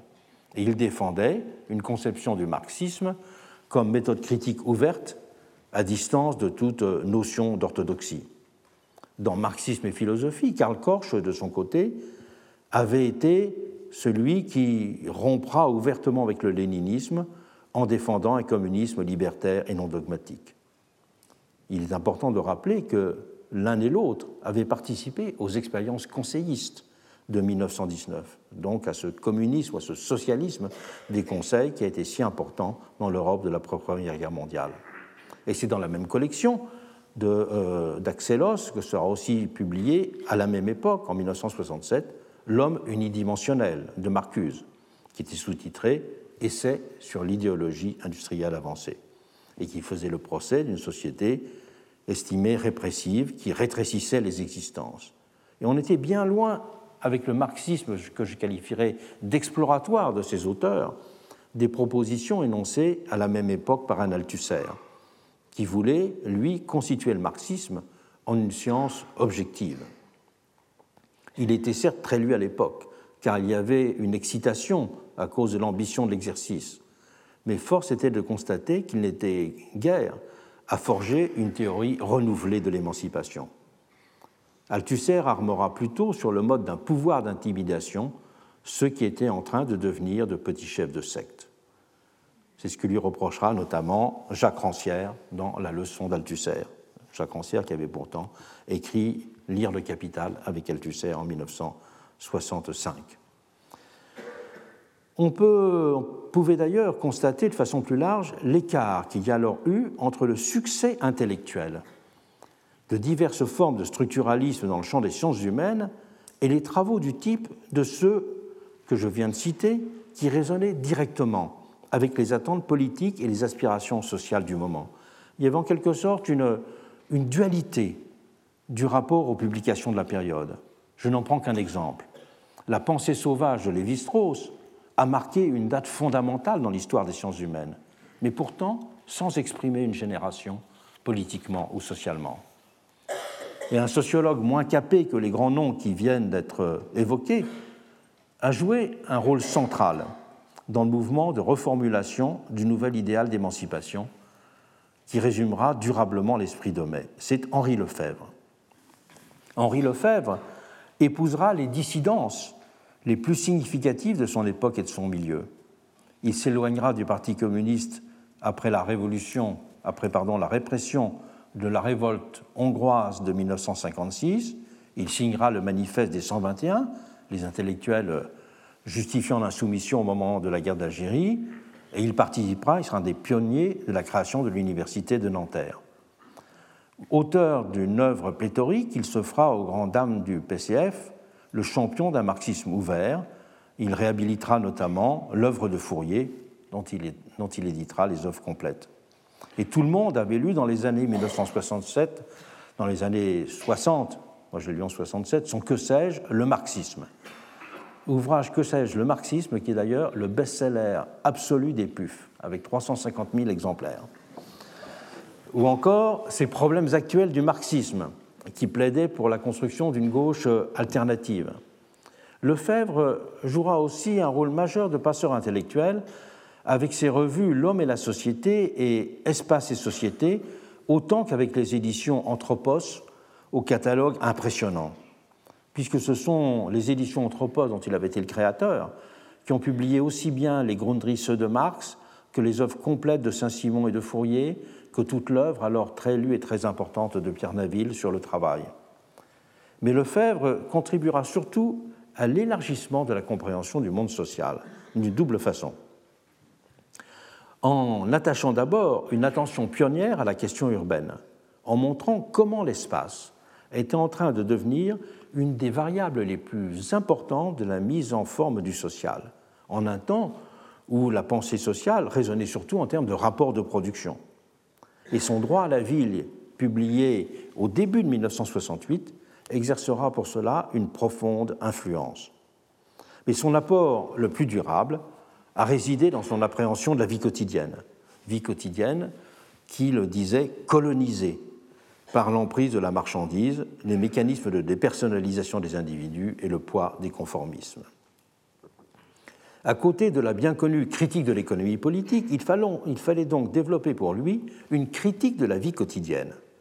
C'est donc ce titre de critique de la vie quotidienne qu'il donnera à une série de trois volumes, qu'il entreprendra d'ailleurs de façon très précoce, puisque le premier, même si ce n'est pas celui qui était le plus cité ensuite, sera édité dès 1951. Et dès ce volume, il dira qu'il s'agissait à ses yeux de donner sens au mot d'ordre de Rimbaud de réinventer la révolution.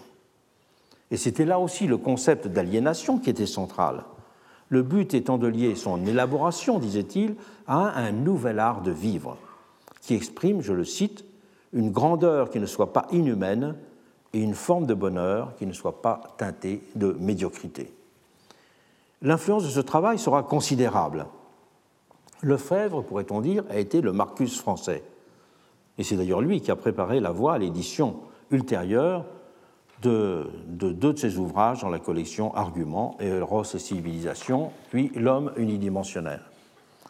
Et un Jean Baudrillard dont le système des objets et la société de consommation furent publiés avec succès en 67 et 68 devra beaucoup à Lefebvre, qui était d'ailleurs son collègue à Nanterre.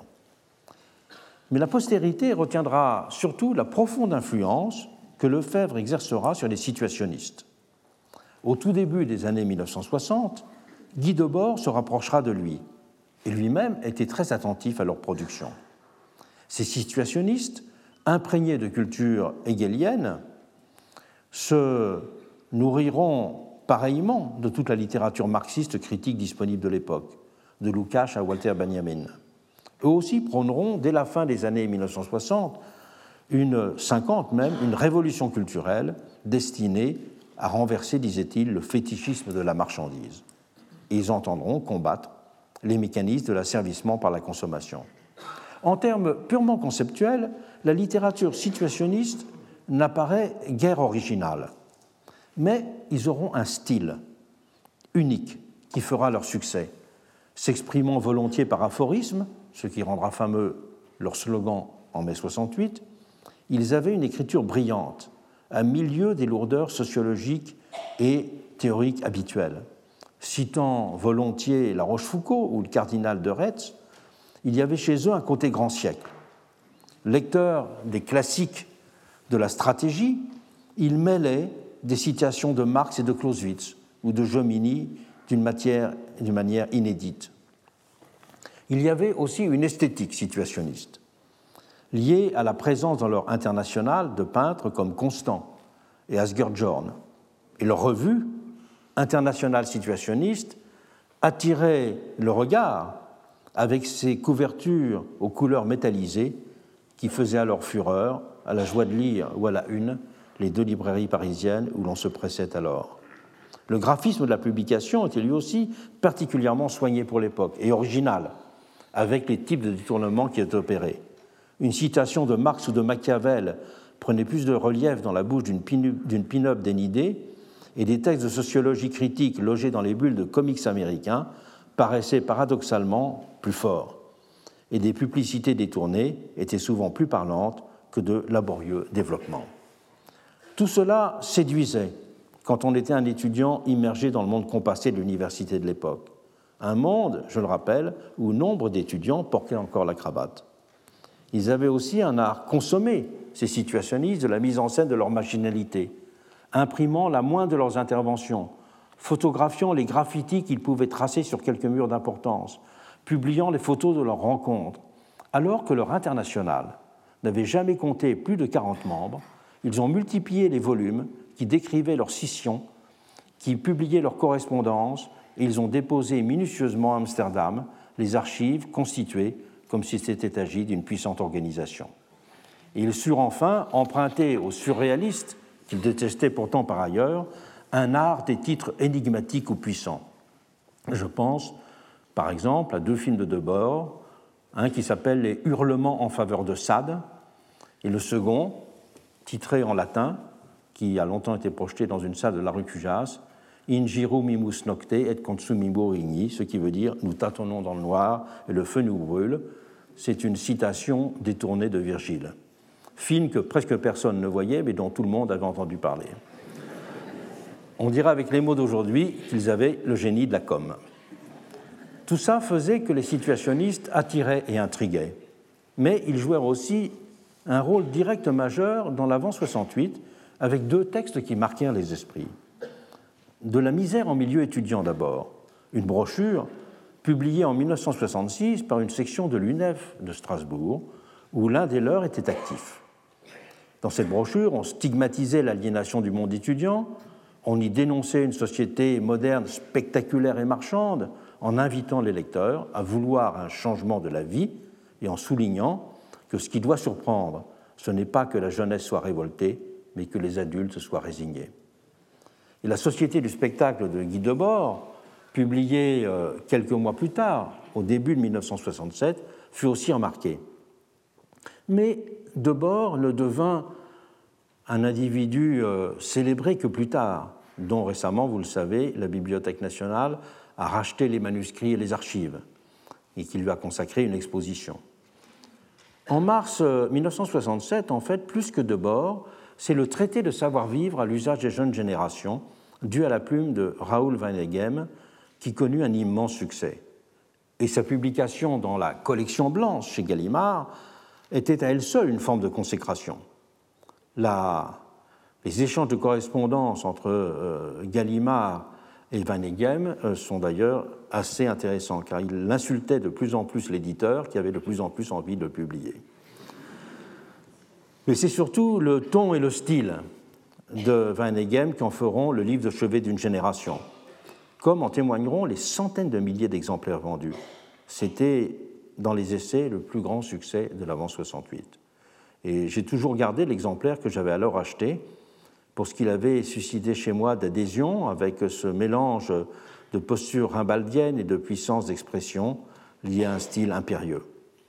Et citer, je peux citer un choix des passages que j'avais soulignés de trois traits d'une forte croix dans la marge, parce qu'ils montrent bien ce que pouvait représenter ce livre pour un lecteur lambda de 19 ans. Je le cite.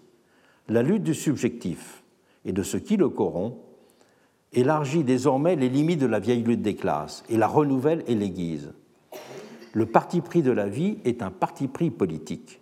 Nous ne voulons pas d'un monde où la garantie de ne pas mourir de faim s'échange contre le risque de mourir d'ennui. Quelques pages plus tard, on pouvait lire Ceux qui parlent de révolution et de lutte des classes sans se référer explicitement à la vie quotidienne, sans comprendre ce qu'il y a de subvertif dans l'amour et de positif dans le refus des contraintes, ceux-là ont un cadavre dans la bouche. Et encore, l'économie de consommation absorbant l'économie de production, l'exploitation de la force de travail est englobée par l'exploitation de la créativité quotidienne. Être riche, en concluait-il, se réduit aujourd'hui à posséder un grand nombre d'objets pauvres. Et une dernière citation, l'œuvre d'art à venir, c'est la construction d'une vie passionnante. Ces idées, et parfois même ces formules, seront au cœur de l'esprit de mai, comme vision enrichie d'une émancipation qui ne séparait pas développement de la singularité individuelle et réinvention du commun. Et c'est en ce sens qu'on peut parler au pluriel des révolutions de mai, et que de nombreux ouvrages ont euh, eu comme titre euh, une, un des sens de ce terme de révolution. Mais ce terme, s'il est employé dans différents sens, ça peut être dans trois directions. D'abord, la révolution, ça peut être un moment décisif, celui d'une accélération de l'histoire, celui d'une simplification de la réalité. Cela est alors euh, celui d'une lucidité plus grande des esprits, du surgissement aussi d'un nouveau langage, comme de la perception d'un élargissement du champ des pensables et des possibles. C'est la révolution événement, cela. Révolution imprévisible, aux acteurs multiples et disséminés, qui donnent soudain corps à des espérances enfouies, qui embrasent une plaine dont on soudain conscience de la sécheresse. Mais ce terme de révolution renvoie aussi à l'idée, à la pratique d'une action organisée de rupture, d'une subversion calculée des institutions, d'une épreuve de force, d'une saisie physique des lieux de pouvoir. C'est la révolution stratégie. Celle-ci, avec ses chefs et ses avant-gardes, qui élaborent des plans, précipitent le cours des choses et savent entraîner les foules. Cette révolution a un goût d'insurrection, un goût de fer et de poudre. En troisième lieu, le terme de révolution qualifie le fait d'une évolution aussi diffuse qu'irrésistible, qui bouleverse en profondeur les rapports sociaux et les modes d'organisation comme les représentations du monde. C'est ce qu'on peut appeler la révolution processus, dont la consistance, elle, ne devient que progressivement lisible. Mais 68, pourrait-on dire, a superposé ces trois dimensions. Il y a d'abord eu la révolution événement, et les premiers interprètes à chaud en ont bien exprimé le caractère. L'un des plus sensibles d'entre eux, Edgar Morin, qui a publié dès, le, dès la mi-mai une série d'articles dans Le Monde qui ont été repris dans un ouvrage publié avec Edgar Morin, avec pardon, Claude Lefort et Castoriadis qui s'appellera La Brèche. Edgar Morin, dans ses premiers articles à chaud, évoquera ce qu'il appellera un événement sphinx, énorme et insignifiant à la fois. Et il parlera, dans une formule qui restera, d'une extase de l'histoire, pour en traduire la force évidente et insaisissable simultanément. C'est l'événement dont on ne saurait masquer la part de mystère et d'inattendu qu'il recèle par d'événements irréductibles aux déterminismes sociaux et aux séries causales, insisteront Deleuze et Gattari. Événements insaisissables, certes, mais avec un acteur, lui, bien identifié. La jeunesse est d'abord la jeunesse étudiante. C'est ce qui a tout déclenché. Edgar Morin parlera ainsi de mai, en tout cas du premier temps de mai, comme dira-t-il, une sorte de 1789 socio-juvénile, qui accomplit l'irruption de la jeunesse comme force politico-sociale et de quelque chose qu'apporte cette jeunesse. Et le lien avec 1789 sera d'ailleurs aussi fait par un autre interprète affûté, Michel de Certeau, qui, dans un article également de la période, écrira qu'en mai, on avait pris la parole comme on avait pris la Bastille en 1789. Et cette révolution événement, d'abord amplifiée par les mouvements de grève à partir de la fin mai, se brisera in fine sur le moment électoral du mois de juin, qui consolidera paradoxalement avec éclat un pouvoir qui avait pourtant un moment paru près de vaciller. Je rappelle là qu'on peut faire euh, référence au voyage de De Gaulle à Baden-Baden et des journées de la fin mai. Mais les deux autres figures de la Révolution prendront ensuite le relais. Si la Révolution stratégie avait pu être un moment fantasmé car quelques petits groupes, c'est en fait seulement, j'y reviendrai, dans l'après-mai qu'elle prendra force et forme. Quant à la révolution processus, greffée sur l'extension à toute la société de thèmes issus du mouvement étudiant, elle montrera rapidement la profondeur du sillon qu'elle creusait. Le mai libertaire, celui que l'on considère rétrospectivement comme le plus caractéristique, a pourtant bien voisiné avec un mai léniniste et maoïste.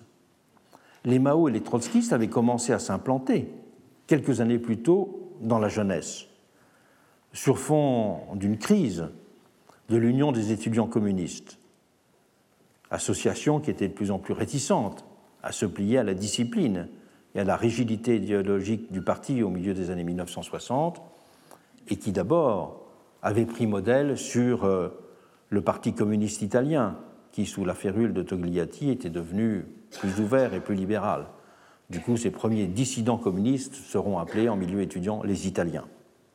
Mais alors que certains s'étaient retournés vers l'oncle Léon, d'autres se laissaient attirer par les sirènes de la révolution culturelle, la Chine, d'un pays que l'éloignement et le caractère exotique faisaient regarder avec les yeux doux de la propagande. Mais ouvrait ainsi un nouvel horizon à ces ruptures et, donnait paradoxalement et a donné paradoxalement une nouvelle actualité à la vieille culture bolchevique. C'était aussi une autre façon de comprendre le mot d'ordre de révolution dans la révolution qui allait s'imposer. Au milieu des années 1960, l'idéal révolutionnaire était certes déjà vibrant et paraissait même partout imposer sa marque. Qu'il s'agisse de la révolution culturelle chinoise, des guérillas en Amérique latine ou des multiples luttes sociales en Afrique comme en Asie, le monde post-colonial semblait vivre à l'heure des grands et décisifs affrontements. On voyait partout des régimes vaciller et même s'effondrer. Partout, mais pas en Europe ou aux États-Unis. Ces deux continents continuaient à invalider une des théories centrales de Marx, selon laquelle c'était au cœur du capitalisme développé qu'auraient d'abord lieu les grandes ruptures. C'est au contraire, on le sait, à ces marges de ce milieu développé, en Russie et en Chine, que s'était ouverte une première ère des révolutions. Et chacun savait aussi que si l'Union soviétique armait bien des combattants du tiers-monde, elle avait fait le choix stratégique d'éviter de voir sa position menacée par des mouvements sociaux déstabilisateurs en Europe, soucieuse qu'elle était de maintenir un statu quo rassurant à sa porte, surtout dans le cas de la France, qui avait alors rompu, je le rappelle, avec l'OTAN. Oui à des fronts populaires issus d'élections, mais non à des prises de pouvoir, à des tentatives de prise de pouvoir insurrectionnelles, disait Moscou. Et la consigne imposée au Parti communiste européen était claire à cet égard. C'est donc par prétérition que l'on était alors révolutionnaire dans la France des années 60, en soutenant politiquement les révolutions d'ailleurs, ne rejoignant que dans des très rares cas des combattants sur le terrain. Mais va changer cela. Pas immédiatement, cependant, les principales organisations gauchistes, maoïstes ou trotskistes, se méfièrent d'abord d'un mouvement étudiant jugé petit bourgeois et corporatiste. C'est un peu plus tard la grève ouvrière qui leva ses réticences premières en introduisant l'idée d'un nouveau cours possible de l'histoire. Même si le raz-de-marée électoral de la fin juin marquera un brutal temps d'arrêt, l'âge des insurrections victorieuses semblait soudain pour certains pouvoir revenir d'actualité. Cela fut souligné à l'envie. Je cite les cahiers de mai, une des publications les plus intéressantes de la période, puisqu'elle était fondée sur euh, des reportages en usine. On pouvait lire dans un des premiers numéros Une époque prodigieuse s'annonce en France. Pour la première fois, nous savons aujourd'hui qu'une révolution socialiste dans un pays à un niveau industriel, à un haut niveau industriel, c'est-à-dire dans les conditions mêmes espérées par Marx, se prépare enfin. Une révolution qui transformera donc le visage du socialisme dans le monde. Du côté de la jeunesse communiste révolutionnaire d'Alain Krivine, l'ouvrage qui fera le bilan des événements, dû notamment à sa plume et à celle d'Henri Weber, portera pour titre Mai 68 une répétition générale. Connaissant sur le bout des doigts l'histoire de la révolution russe, les militants trotskistes avaient ainsi vu dans mai l'équivalent des grèves et des soulèvements russes de 1905, qui avaient précédé la révolution d'octobre 17. Le ton est encore plus radical du côté maoïste. En publiant une analyse manifeste des événements, qui avait pour titre simplement Vers la guerre civile, Alain Gesmar et Serge Julie avaient abruptement estimé, je les cite, l'horizon 1970 ou 1972 de la France, c'est la Révolution. Aujourd'hui, avait-il poursuivi, le point de non-retour est atteint. La bourgeoisie est prise au piège de l'affrontement, car mai se prolétarise et prend une identité révolutionnaire. Cela mène, poursuivait-il, inéluctablement à l'affrontement direct, physique, avec le mouvement révolutionnaire de mars. Mais en France, concluait-il, c'est le début d'une lutte de classe prolongée. Voici venus les premiers jours de la guerre populaire contre les expropriateurs, les premiers jours de la guerre civile. Ces credos révolutionnaires reposaient, quelle que soit leur obédience, sur la vision marxiste traditionnelle du dépassement du capitalisme. Celle-ci était liée chez Marx à une théorie de l'effondrement inévitable de ce dernier du fait des contradictions qui le minaient. C'est la vision catastrophiste de l'histoire que partageront globalement les socialistes de la fin du XIXe siècle. Il suffisait donc à leurs yeux d'attendre, en la préparant et en la précipitant éventuellement, une inéluctable révolution. Cette appréhension du capitalisme ne pouvait plus être soutenue dans les années 1960. Le capitalisme avait en effet fait la preuve d'une indéniable capacité à surmonter ces contradictions. Et on commençait d'ailleurs dans ces années 60 à parler de néocapitalisme, un des essais importants de la période d'André Gortz en 1964 avait comme titre Stratégie ouvrière et néocapitalisme.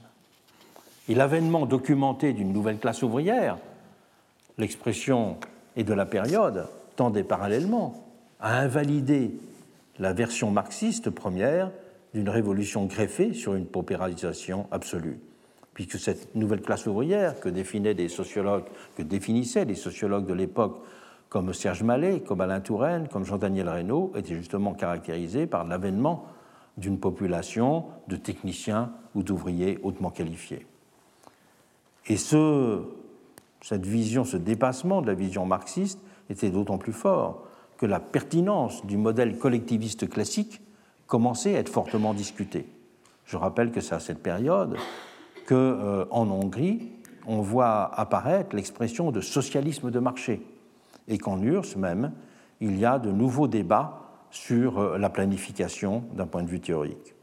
Ces éléments n'excluaient certes pas la perspective et l'éventuelle nécessité de changements économiques, sociaux ou politiques radicaux. Mais le terme même de révolution ne pouvait plus avoir son sens précédent.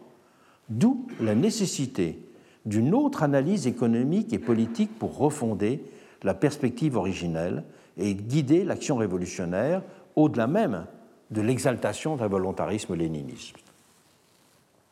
Comment? C'est ce à quoi s'emploieront les maoïstes de façon particulièrement explicite.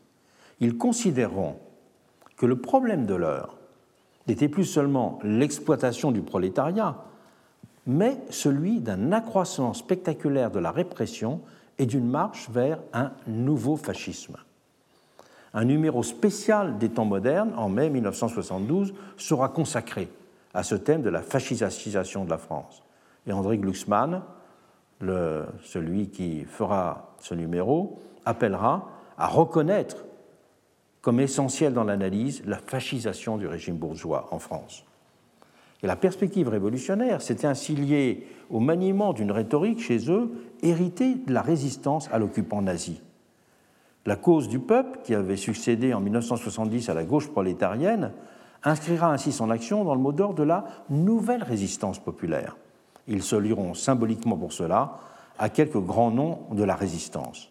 Et les maoïstes se doteront en conséquence d'une structure militaire clandestine qui portait ce nom de Nouvelle Résistance populaire. Les maoïstes français n'étaient d'ailleurs pas en Europe les seuls à faire cette analyse. En Italie, les Brigades rouges et d'autres mouvements développeront aussi la thèse d'un fascisme qui vient, dans un contexte, il est vrai, différent, puisque des mouvements d'extrême droite joueront en Italie la carte du désordre en perpétuant des, perpétrant des attentats dans l'espoir de faire advenir un régime policier. Mais en Allemagne aussi, on verra ce thème absolument central dans la fraction armée rouge, outre le fait qu'un nombre non négligeable de ces militants avaient eu des parents qui étaient des nazis. Mais le propre de l'Italie ou de l'Allemagne, c'est que les actions terroristes s'étendront sur toutes les années 70 et le tournant des années 1980, alors que la nouvelle résistance populaire française, elle, ne basculera pas dans le terrorisme et annoncera sa dissolution en 1973, reconnaissant que les événements qui s'étaient passés autour du conflit de l'IP avaient joué en quelque sorte un révélateur pour eux, que la société recelait des possibilités de changement qui n'appelaient pas simplement les formes précédentes qu'ils avaient vues de euh, victoire dans le cadre d'une fascisation du régime. Il faut se rendre compte euh, qu'une grande partie de la littérature consacrée à mai 68 a été une littérature consacrée à des aspects très limités de 1968 et a été en partie pour cette période ce que la vieille histoire bataille et l'attention privilégiée aux grands personnages avait été à l'histoire tout court. L'ouvrage le plus emblématique dans cet ordre a été la somme d'Hervé Hamon et de Patrick Rothman, Génération. On voit dans cet ouvrage défiler les grandes figures du maoïsme et du trotskisme de l'époque, devenus pour la plupart, au moment où le livre est publié, des barons de l'intelligentsia, du journalisme, de la politique, en même temps que euh, l'ENS de la rue d'Ulm et l'Université de Nanterre paraissaient les lieux majeurs et presque uniques de toute l'activité étudiante. La publication a été caricaturale mais caractéristique. Plus largement d'ailleurs, c'est le mai 1968 des usines et des bureaux, la plus longue grève depuis le Front populaire tout de même, qui n'était que marginalement raconté. Le mai 68, qui a marqué en profondeur le pays, a ainsi été largement enseveli sous un récit enchanté et globalement marginal au regard d'une histoire considérée dans la longue durée, tant pour qui se regardent, se regardent les événements proprement dit que pour la dimension de révolution processus qui leur a fait suite. J'y étais davantage sensible, car si mon mai 68, comme pour beaucoup, était un mai 68 à la base, fait à écouter, discuter, échafauder des plans d'avenir euh, du matin au soir, à lire aussi à marche forcée, car il semblait urgent de devenir euh, plus, euh, plus savant pour lutter, si nous étions, c'est un mai 68, je dirais, des anonymes, des enthousiastes, des curieux, ce mai 68, il a été aussi pour moi le moment d'une bifurcation, car c'est à ce moment-là euh, que j'ai pris contact avec la CGT puis la CFDT et euh, décidé de ne pas rentrer en entreprise. Donc dès ma dernière année d'études, je travaillais à la CFDT, donc j'ai pris la connaissance d'un autre mai 68 d'un mai 68 qui était celui euh, d'un changement de la condition ouvrière avec les mises en place du SMIC, celui d'un mai 68 qui était le changement de la condition ouvrière avec le grand processus de mensualisation. Avant, dans les entreprises, il y avait une barrière extraordinaire entre les horaires et les mensualisés. le fait que tout le monde devienne mensualisé est une petite révolution psychologique et pratique de la condition ouvrière très importante. C'était aussi la reconnaissance de la section syndicale d'entreprise. Donc de cet euh, observatoire euh, décalé du monde étudiant, on voyait aussi euh, les effets en profondeur qu'avaient produits les thèmes de la demande d'autonomie ou de la critique de la hiérarchie dans les différents domaines de, de l'existence. Cette vision avait été précipitée pour moi par le fait que nous étions tenus en première année HEC à faire un stage qui s'appelait un stage ouvrier. L'idée était que ceux qui étaient destinés à devenir les dirigeants d'un pays devaient avoir l'expérience de ce qui se passait en bas de l'échelle pour exercer plus efficacement leurs responsabilités. Cela pouvait certes aussi conduire à justifier de façon plus perverse une certaine prétention à connaître la réalité aussi bien que l'ouvrier, et une vision paternaliste se liait ainsi dans cette formule à l'attente d'un management plus efficace. Mais l'attrait pour la découverte d'un nouveau monde pouvait aussi rentrer en ligne de compte pour les étudiants. Je me souviens d'un ami de l'école des mines qui s'était par exemple retrouvé à piocher du charbon à la frontale, il n'avait plus vu le monde de la même façon ensuite.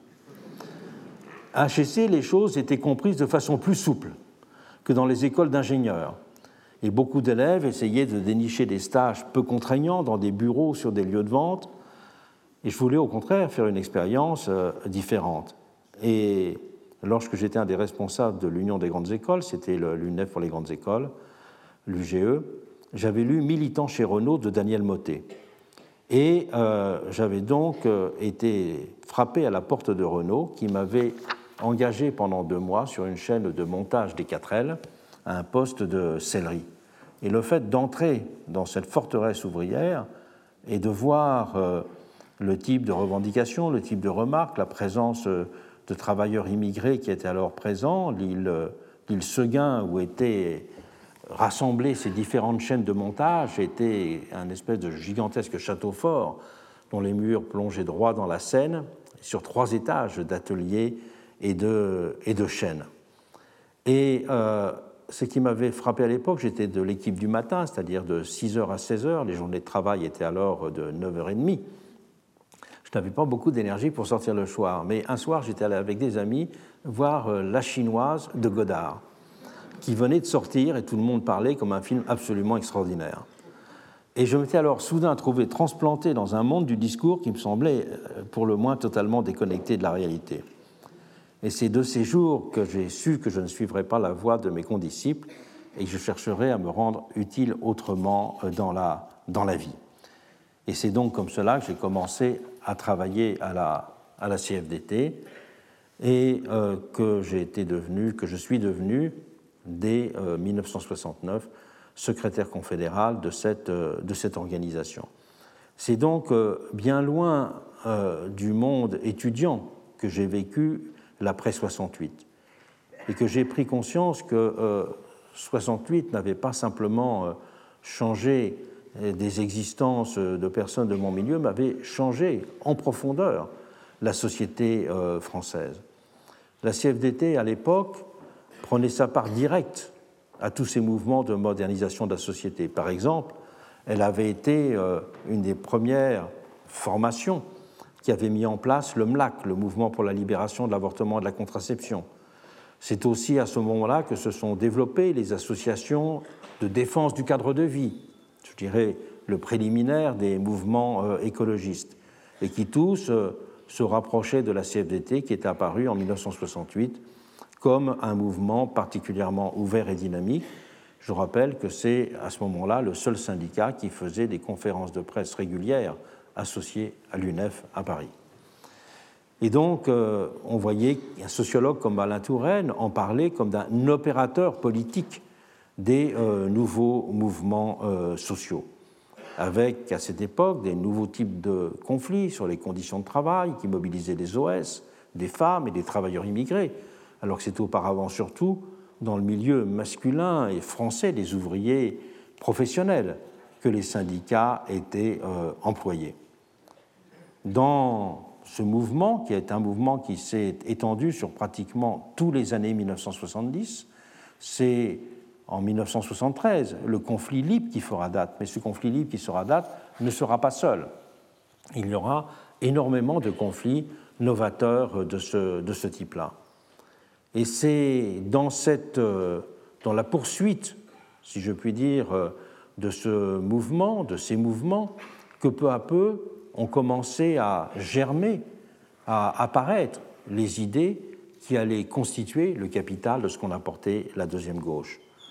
Je rappellerai la semaine prochaine à quel point les idées d'autogestion, de nouvelles cultures politiques, ont été à cette époque des idées qui cherchaient de, non seulement à donner un horizon, à donner un arrière-fond à l'ensemble de ces nouveaux mouvements, de ce nouveau type de revendications qui émergeaient, mais qui proposaient aussi de les inscrire dans une vision théorique qui permettait de euh, les rattacher à des traditions du mouvement ouvrier, de leur donner une ampleur, une largeur de vue qui permettait d'en faire aussi des mouvements qui pourraient avoir un avenir de changement profond euh, de la société.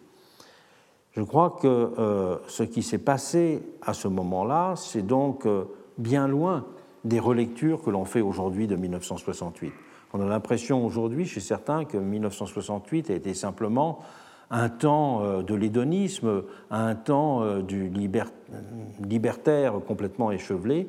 La réalité qu'il faut voir, ce n'est pas ces quelques minorités qui ont été effectivement fortement médiatisées dans les journaux, mais ces forces en profondeur qui ont mobilisé et qui ont transformé la société. Et c'est de ces forces en profondeur qui ont mobilisé et qui ont transformé la société qu'ont émergé l'ensemble des idées, l'ensemble des réflexions qui ont fait des années 70 le moment d'une sorte de laboratoire intellectuel et politique fondamental. Ce laboratoire, je l'ai vécu pour ma part de l'intérieur de la CFDT, puisque j'ai été le fondateur de la revue de réflexion de la CFDT, CFDT aujourd'hui en 1973. Je l'ai vécu aussi en étant l'un des fondateurs de la revue rocardienne, de la deuxième gauche, de la revue Fer.